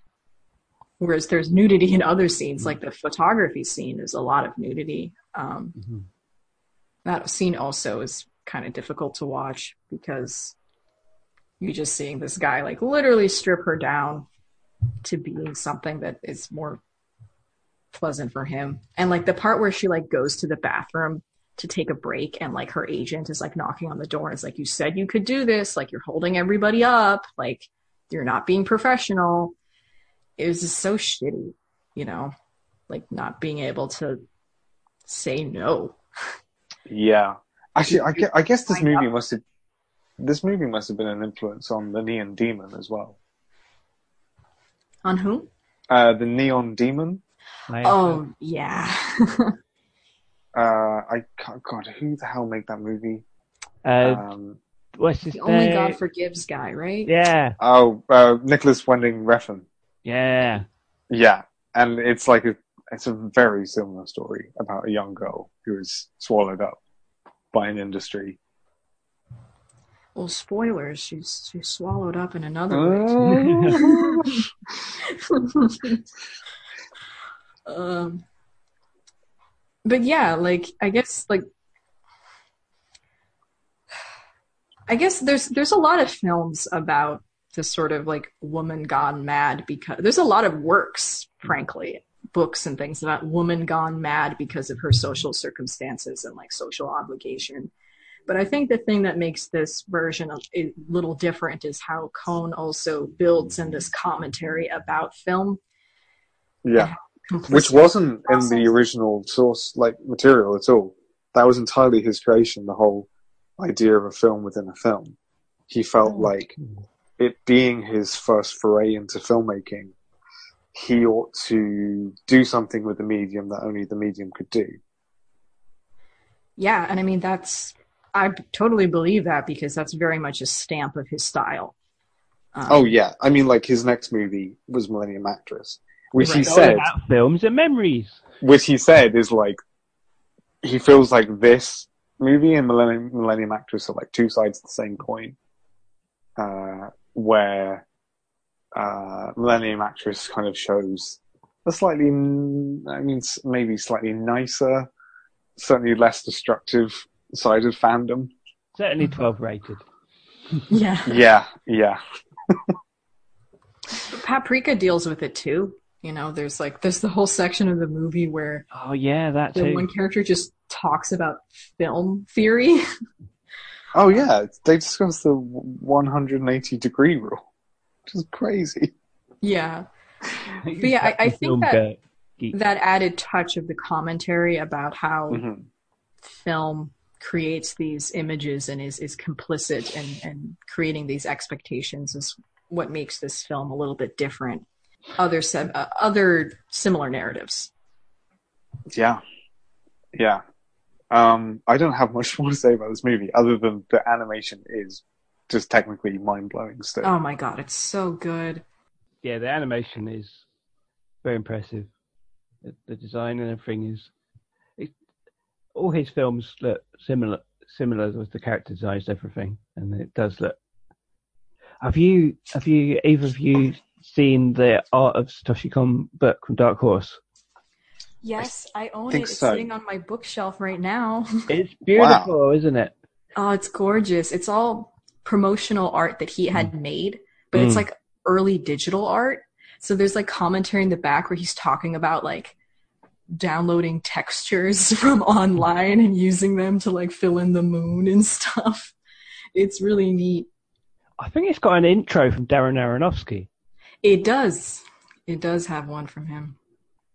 Oh yeah, I was reading. Yeah, in this interview I was reading earlier, he mentioned that uh, Darren Aronofsky uh, met with him uh, after the film was uh, yeah was made, and uh, uh, he actually asked to to use a couple of the shots hmm uh, you, so um, the scene where Mima like dips her head under the water in the bath and shouts and everything. Um, those two shots were used directly in Requiem for a Dream, hmm and uh, yeah, uh, he mentioned that. Um, so the interviewer said, like, "Oh yeah, the director sort of really followed in your footsteps," and he's like, "Well, he, it's more like he stole from me." Honestly, it's like, I mean, it's a great scene, but like, is it necessary to would Requiem of a Dream be different if he didn't steal the exact scene? Like, I don't. I really don't know. It's. Yeah. uh I mean, it's Yeah. a good image, but like, he probably could have come up with something, you know? I I feel like Satoshi Kon is like the the one of the most quietly influential directors of the 21st century in that he has impacted like you know you wouldn't have uh, uh, Inception without him. yeah, Inception Nolan. would not look the same way no. without Satoshi Kon. Um, uh, yeah, and everyone cribs from him without him really getting paid his due. I feel. And it's amazing that, you know, he was only able to make, you know, these four feature length films, and they're each so influential. Mm. And in a way, Yeah. they're quite different. I mean, they're similar for sure. Like, you know, Yeah. he does have that similar art, art style where he actually makes, you know, Japanese people look Japanese. Um, which is like he even sort of makes a joke about it in this movie where the the nerd characters are walking into like the manga shop and there's like that really ridiculous illustration of a manga girl and then it like the the door slides and it's these really normal looking people walking through um but yeah, yeah. I, I guess that's his. I mean, just stylistically, that's being influenced by someone like Otomo and working with Otomo directly is having like a very realistic, uh, yeah, style. yeah like he he has people look like people for the most part um people are kind of rough around the edges especially in this movie. Like unless you're a pop idol or an actress like most of the characters aren't particularly attractive looking.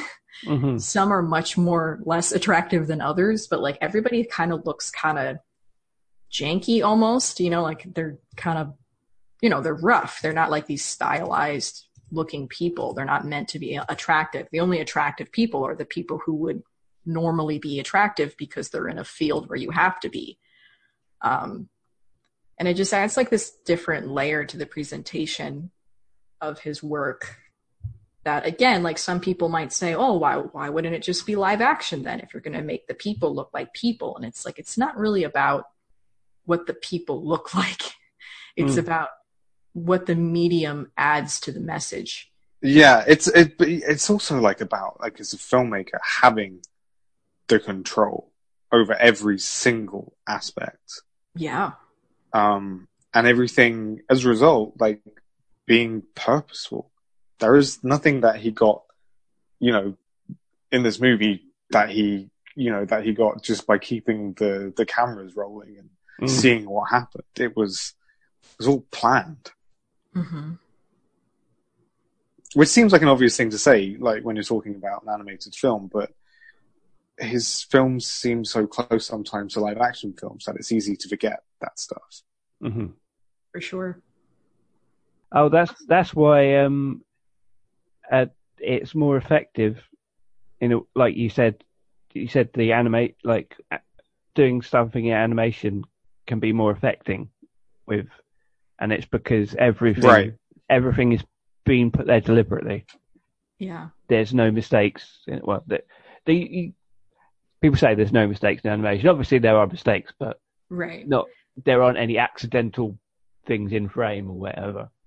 and it's like Yeah, a complete yeah. illusion hmm unlike live action where it's it's this complete illusion you know there's no sense of you can't point to be and be like well that's leonardo dicaprio that's a real person Yeah. or like that's a real place like that's a building that actually exists like you can't do that because even if they're drawing a picture of a real person or drawing a picture of a real building it's still a, a fabrication more Yeah. so than it well i mean every all film is a fabrication but in, in animation it's more overt hmm Um, one of the I uh, it feels like a, a shame to like bring up his name now, but um, one of the things that John Lasseter said uh, once about animation, which I thought was interesting, was uh, that um, when you're watching a movie, when it starts, it has to get you to believe what's happening quickly.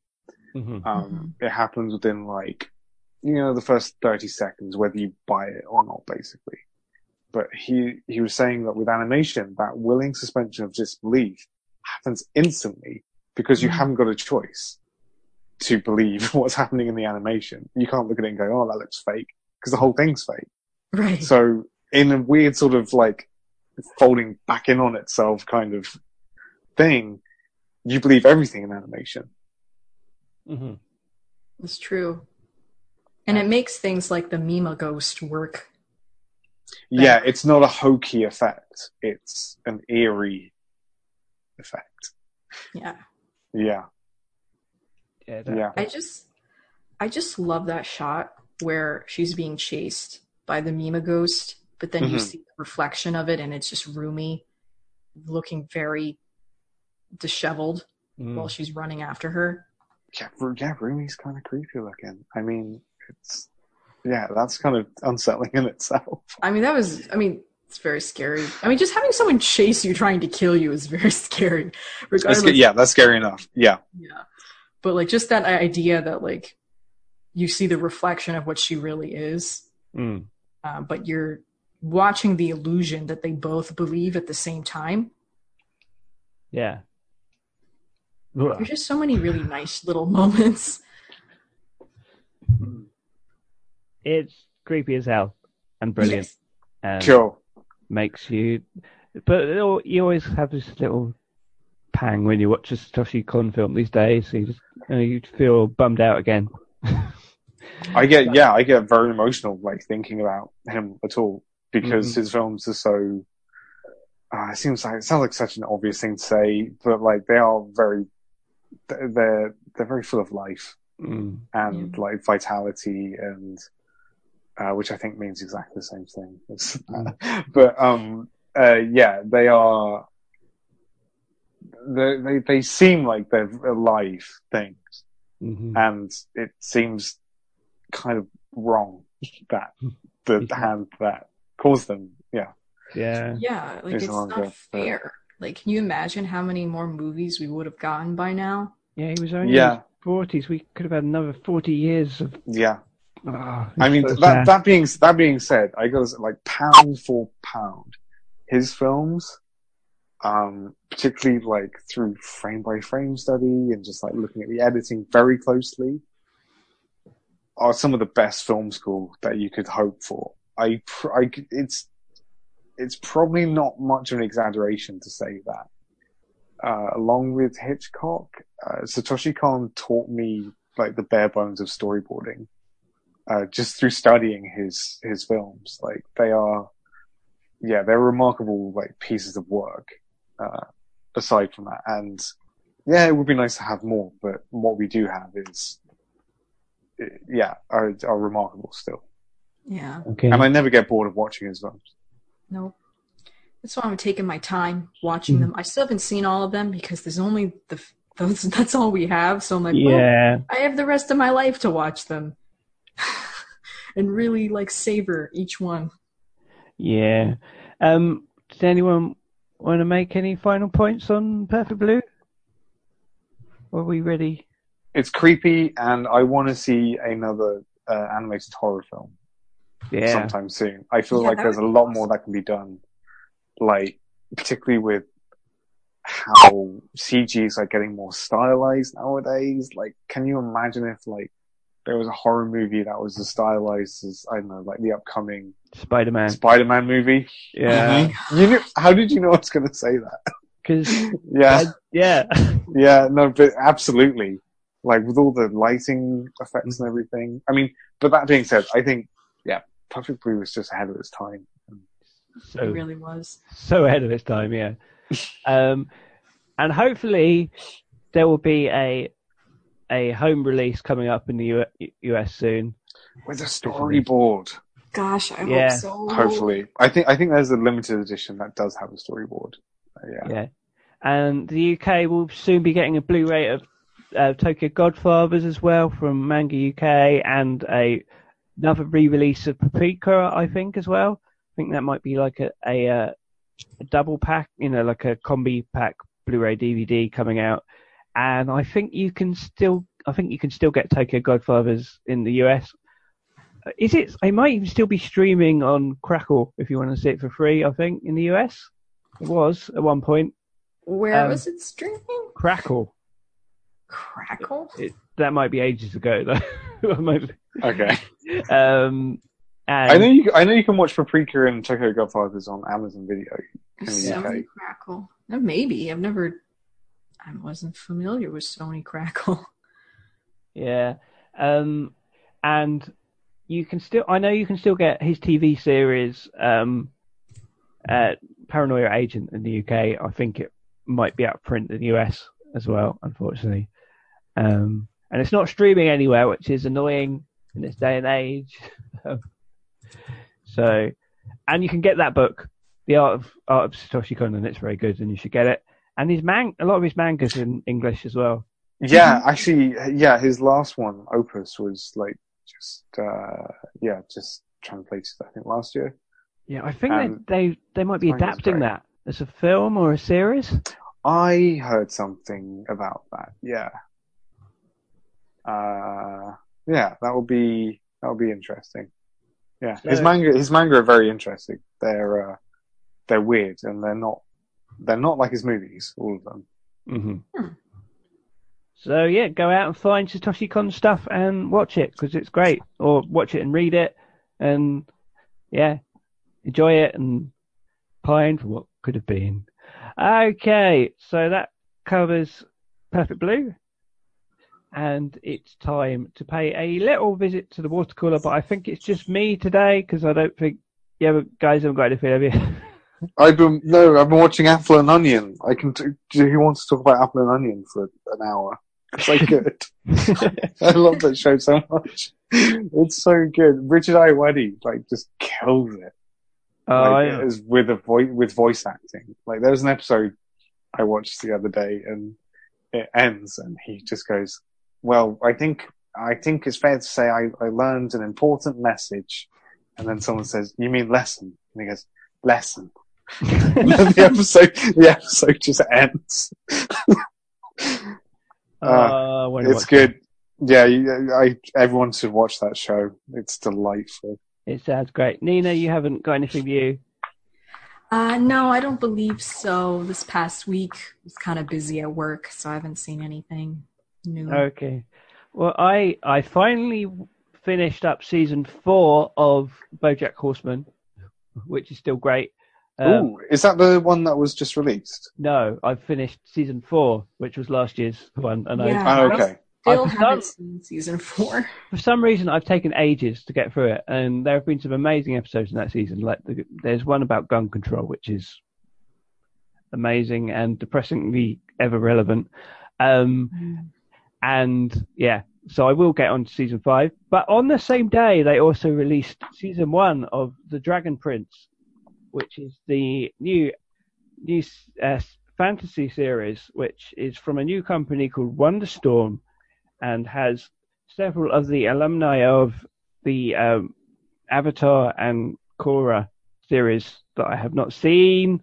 I must confess, still, um, and also it's is it Jean Giancarlo Volpe? I think is that how you say it. He uh, he's a um he's a producer. He did the uh, Green Lantern series that Jill goes on about, and um, some other.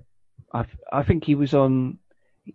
What was it else he was on? He was on uh, uh like Stars versus Star versus the Forces of Evil season two, I think. Anyway, um, so it's this fantasy series set in a world where there are there are humans and there are also elves and dragons, and they seem to be in a constant war.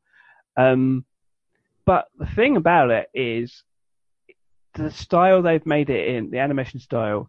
Uh, you, if you looked at like stuff like uh, screenshots and everything from it, you'd probably think it's going to be 2D, but it is CG, uh, sort of cell shady look 2D, 3D, like um, combined to try and create a 2D look with 3D animation, um, kind of like RWBY or something like that.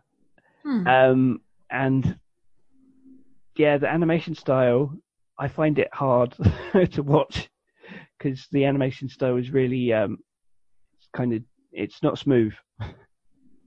and oh. It- Yeah. But that's intentional, kind of, isn't it? I think it is kind of intentional to try and give it the look of 2D animation, but Because there, cause there are Japanese uh, productions which try Yeah. that. Po- Polygon Studios mostly, Polygon Productions, and they try and they think, oh, it looks more like it's 2D animation, and it's like, yeah, but it doesn't work with 3D animation. if you, hmm it works with 2D animation. Either do it 2D or do it 3D and do it smoother, but Hmm. don't don't try and combine the two because it doesn't work. I don't like it. It's, it's I mean, great I for feel, like me. the, I feel like the new Guilty Gear games make that kind of work, but It's, it seems to work in games. I don't. I but and also uh, Spider Verse is kind of that as well, and it works. I don't know what Spider Verse is. It doesn't. looks- I don't know how they made that. It I don't know how that didn't take twenty years. It looks amazing. But yeah, Yeah, but this. I, I, I, I think this is always the thing. Like for me, I remember like in uh, like college, Mm. um, someone tried to get me to read Y the Last Man, yeah. and he was like, "Oh, you got to read it. It's one of the best comics ever." And I was like, "Okay, I believe you, but I don't like the look of the artwork." Mhm. And he goes, "Oh well, well don't don't worry about the artwork so much. It's the story and it's the comic." And I'm like, But it's a that's comic. Half of the thing, yeah, exactly. And I I do think there's this this weird, uh, yeah, and it's interesting that you're talking about it because it's something that I I tend to find myself apologizing for more than I'd like. Hmm. But it's that thing of like, yeah, look, I don't care how well this is written, I still am watching it, and the visual is part of the experience. And if that's not quite right, then that's as bad as the writing not being quite right. hmm. Hmm. yeah, I know what you mean. I Uh, mean, so I did you wa- did you watch the whole show? No, I've watched two episodes so far, and so Okay. far I don't really think the writing is that great either. It's Sorry, sorry, Nina, I just spoke over you. You were Oh, saying that's something. okay. I just was saying, like, there's only very few exceptions I find to that Hmm. personally. Yeah, I find the exception is like literally only if it's absolutely hilarious, like South Park. Or like home movies. I haven't seen that. Is that Oh, just like so- shoddily drawn stuff? Oh, it's very shoddily drawn. Um, Okay. It's very funny. Um, yeah, it's it's good stuff. yeah, it's the the writing isn't that impressive to me either. Um, Is it But- is it kind of aimed aimed at the same age group as uh, Avatar? yeah, The last so. Yeah, Right. Um, so like sort of eight to twelve. yeah, it's it's sort of kiddish, and Mm-hmm. um, but but then there's also like pop culture references, kind, but they're they're not. It's not like Shrek or whatever, but they're they'll just do a a sly little thing. There's oh, winter is coming eventually is a line in the first episode, which is a bit Who's that a- joke for?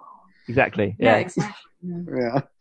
so they're obviously you know going for adult audience as well and i've heard there's going to be some that you know there, there's going to be like representation and stuff i think they s- i think they you know like in their panel whatever they said oh yeah there's going to be lgbt lgbt representation yeah representation or some, Mhm. something coming up and things like that and uh there's there's um it seems like like the cast and everything is quite quite diverse as well this you know, which you don't always get in the fantasy world.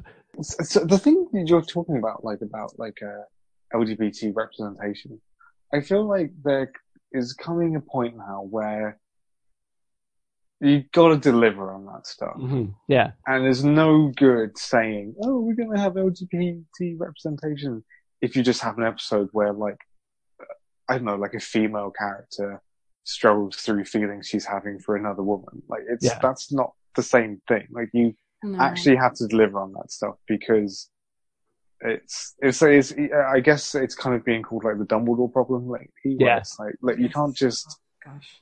you know you have to deliver on that stuff. But at the same time, I think it's if if anyone's going to do it right, it's Netflix because they have no advertisers. Yeah, and they haven't got Which is usually and the excuse. standards and Usually, and yet, like with They don't have to deal with the FCC.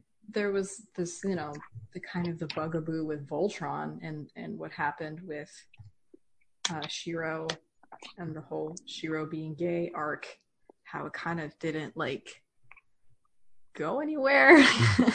it seemed all very incidental, hmm. and they like promoted it like they were doing something really wonderful, and it was Yeah, just a big pat on the back. where it was like uh you, you you introduced this character you showed him in literally two flashback scenes and then you killed him yeah, that was. I I was I haven't been up. I'm not update up to date with it, but I you know I saw what was going on with that, and it's just like they've so misjudged that. They're like, hey, hey, no, wait, we're gonna have representation. This this major character is gonna be gay. It's gonna be amazing. And they're like, oh yeah, and he's he's he's got a partner, and oh, he's dead, by the way. Uh, and it's like, you think that's that's gonna be well received? not really they don't even hold hands or say i love you at any point Yeah, it's, kind of because the excuse it tends to usually be. I haven't actually seen Dragon Prince. I haven't seen uh, Avatar, or Korra, Mm. um, or Voltron. Mm. um, I don't watch anything, but uh, it seems like the thing with Korra was that the actual stories were about their relationship, whereas the problem with trying to shoehorn that kind of representation into a show like Voltron is that how do you do that without taking over the story? Where hmm. and there comes the point where you go like, well, maybe don't include it then because it's not Yeah. necessary. or like And in the if you- flashback like actually include them acting like a couple a little hmm. bit and don't like kill him off come up with Yeah. another reason why he can't be a, a main player in the story mm. Yeah, that's that's like the problem that like bloody like soap operas had in the nineties. Like you know, you're not really progressing anything by burying your gays. It's not. Yeah, yeah yeah, like, but it'll be it'll be good to see. like It'll be good to see Netflix work that stuff out.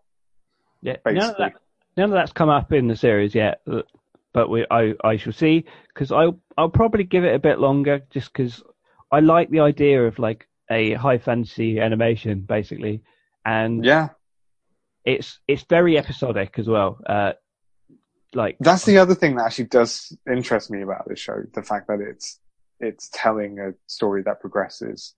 It's called the series is called Book One, and this is Chapter One, Chapter Two. Mm, okay. and um, the uh, so far, like I think the main the main cast haven't met really because there's the two there's the two children who've run away from the from the castle, whatever, and I think they're going to end up well, they're going to end up teaming up with someone who is introduced as an antagonist, uh, which is there's dark elves who who mostly have Scottish accents apart from the one who's in charge, he's got an English accent. So that's going to go down great over here. Uh, yeah i was gonna say that sounds like a mess yeah, they're they're but how else do you know that he's bad? exactly yeah they will. Then the accents aren't that great either. Um, but the Okay. um, this this Scottish accented elf uh, warrior girl is quite cool, I suppose so far. So I I, was, I shall see how this turns out. I will give it longer because I've only given it two episodes, and I, I want to like it. Um, It's just I'm so far I'm disappointed. So Mm. we shall see, and I will report back. oh i just remembered there is something i started watching but uh, again it's only two episodes in so Yep. i reminded because you said you were disappointed and i'm also Mhm. disappointed it's the new uh, Fooly Cooley oh right, three Ah. Um, I I really don't know how I feel about the whole sequel thing, but I don't think it's very good. Two was okay, I guess, but not great. And I need this, to catch up on these. Yeah. the new season started the first episode started very promising but this last episode was very meh to me like it just didn't really feel emotional. The animation's very ugly. Like it, it doesn't look very good. The soundtrack is mixed very quiet underneath so like it can't even be carried with that. Like i don't know. Like i'm just not super impressed and I feel bad because I know a lot of people worked really hard to get these things made and like wanted this to happen for a long time. I feel like you can, yeah, I feel like you can take, I, I, this is so weird, like talking about things like that. I feel like in the same breath, you can say everyone worked very hard on this. You- You're under no obligation to like it. Oh, I know, I know. Like No, I, I know, It's, like, yeah. it's a shame because like I like I, I saw like this interview with this woman who's like been working on making this sequel happen for like almost a decade now. Yeah. I'm like, I don't know if it was worth it. Like, I, I, I, these directors, they brought on new talent. I guess the idea was to be like, oh, let's like give a platform to like these new up and coming directors to do some funky stuff, but they're not really doing anything very interesting direction wise. Like, I feel like maybe I don't know if they're burdened by the premise or they're they don't understand what to do with it or Yeah, that's a shame. I feel like th- the most important thing with FLCL for me is the conditions under which it's made. And that is to say, like, it's, the story matters far less than the fact that it feels like an animated album. Like a music- Like a music video with a story, basically. Exactly. And- and that's just not the case. Yeah, that, I saw like the first episode of season two and I could feel like they were trying very hard to tell an interesting story with characters, but that for me wasn't FLCL. FLCL is insanity and cartooniness. Yeah, and like six episodes just isn't a lot of time to tell a character a character story. No, no, and it's not. so that's why it has to be very style based. Yeah. And I feel like these seasons aren't very stylish. and I'm not really impressed with the animation. Really yeah, I want to give it another shot and try it out and just take it on its own terms. yeah. I feel like now it's been clear enough. Okay, this isn't the same thing. And maybe if I went back to like season two now, I'd be able to take it, yeah, like more as its own thing and maybe enjoy it a bit more and not be constantly comparing it in my mind. I mean, it's hard because I feel like this new season, I feel like would be better if it didn't have all the fooly cooly nonsense. Because this one's more like a slice of life about these these girls who are about to graduate high school, Mhm. and it, you have this kind of drama about that, and then all of a sudden, like some, you know, Haruko shows up and there's like a robot, and it just doesn't it doesn't work thematically. Like the metaphor doesn't work here. Yeah. Oh my god, I really um hope that Mary Poppins Returns works for Oh, that for that same reason. yeah. Ooh, okay. Sorry to like yeah, hijack the conversation, but like I feel like it's maybe similar where yeah, like she only works because Mr. Banks in the movie was the story, basically. It was about him.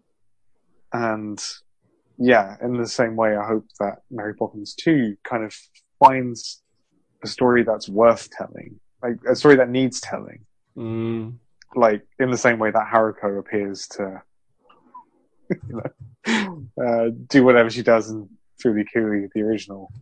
Yeah, like I I I feel like they they made their best effort because they made the main protagonist of these two seasons girls, which is kind of a different perspective. Yeah, and then it's a it's a thankless task to make a sequel Yeah. to something and to um have it feel different, but also not too different, and familiar but not too familiar, and to yeah, hit all the familiar, you know, to hit everything that is going to make fans feel like, oh, this is Fooly Cooly, uh, not something else. Yeah. yeah, It's it's almost like they should have been able to make it as like a spiritual sequel rather than a, an actual sequel or something. Like hmm this this is the new, you know, I don't know, maybe maybe you even keep the same title, whatever, but you say it's it's just a, a separate continuity or whatever. and they wouldn't have the same ties. But yeah, I can't imagine what a FLCL sequel ought to be. On Yeah. frankly, Honestly, I don't know.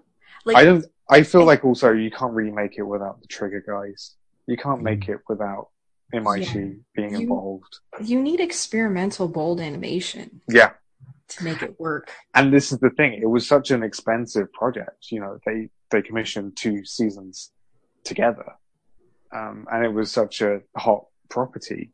You know, they they made sure that they sold it around the world first as well. Like, hmm there's going to be less room for experimentation with something where people are going, well, well, now we've spent a lot of money on this and we've made lots of lots of decisions about how this should go. You know, it's just not how you make art. I mean, they have the, I think they have the right idea. Like the idea, the original season was like, oh, so being 12, what does that mean? Season two is like being 14. Season three is being 17. So it's like, Okay. let's explore the different phases of adolescence. Hmm. But I don't know if it all comes together. I, I want to finish this third season and see if, you know, it makes more sense in the end or we'll see. yeah, you can report back on a future water cooler when you finished it. Yep. Okay, I think that wraps us up for today. It's been an awesome discussion of Perfect Blue and other animation fun. And thank you for tuning in. Uh, we'll be back soon with more episodes. Uh, if you want to follow everything we do, you can follow us on animationforadults.com. You can follow us on Facebook, on Twitter at AFA Blog, on Tumblr, on Pinterest, on Instagram, on YouTube, on Google Plus. Uh, you can, uh, if you'd like to help us make more stuff in future, you can become a patron at patreon.com slash animation for adults or buy us a virtual coffee at Ko-Fi. Uh, you can follow me personally at Mr. Crystal on Twitter. Where can we find you, Dan? You can find me on Twitter at Hanu. And Nina? You can find me on Twitter at Nini and Ichi. Okay, so we'll be back soon, everybody. Thanks again and goodbye. Goodbye. Bye bye.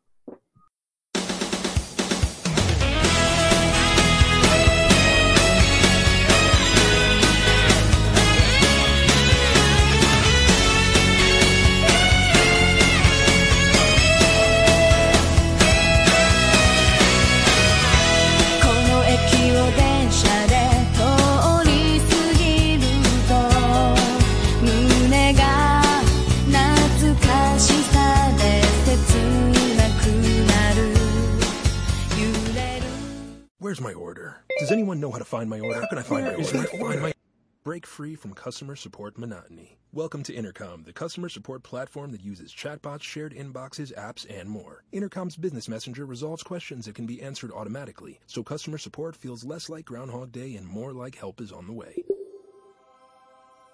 Go to intercom.com slash support to learn more. I haven't really woken up oh, until I've had my McDonald's breakfast deal. And I know this is true because before breakfast, I put my phone in the refrigerator and couldn't find the keys that were already in my hand.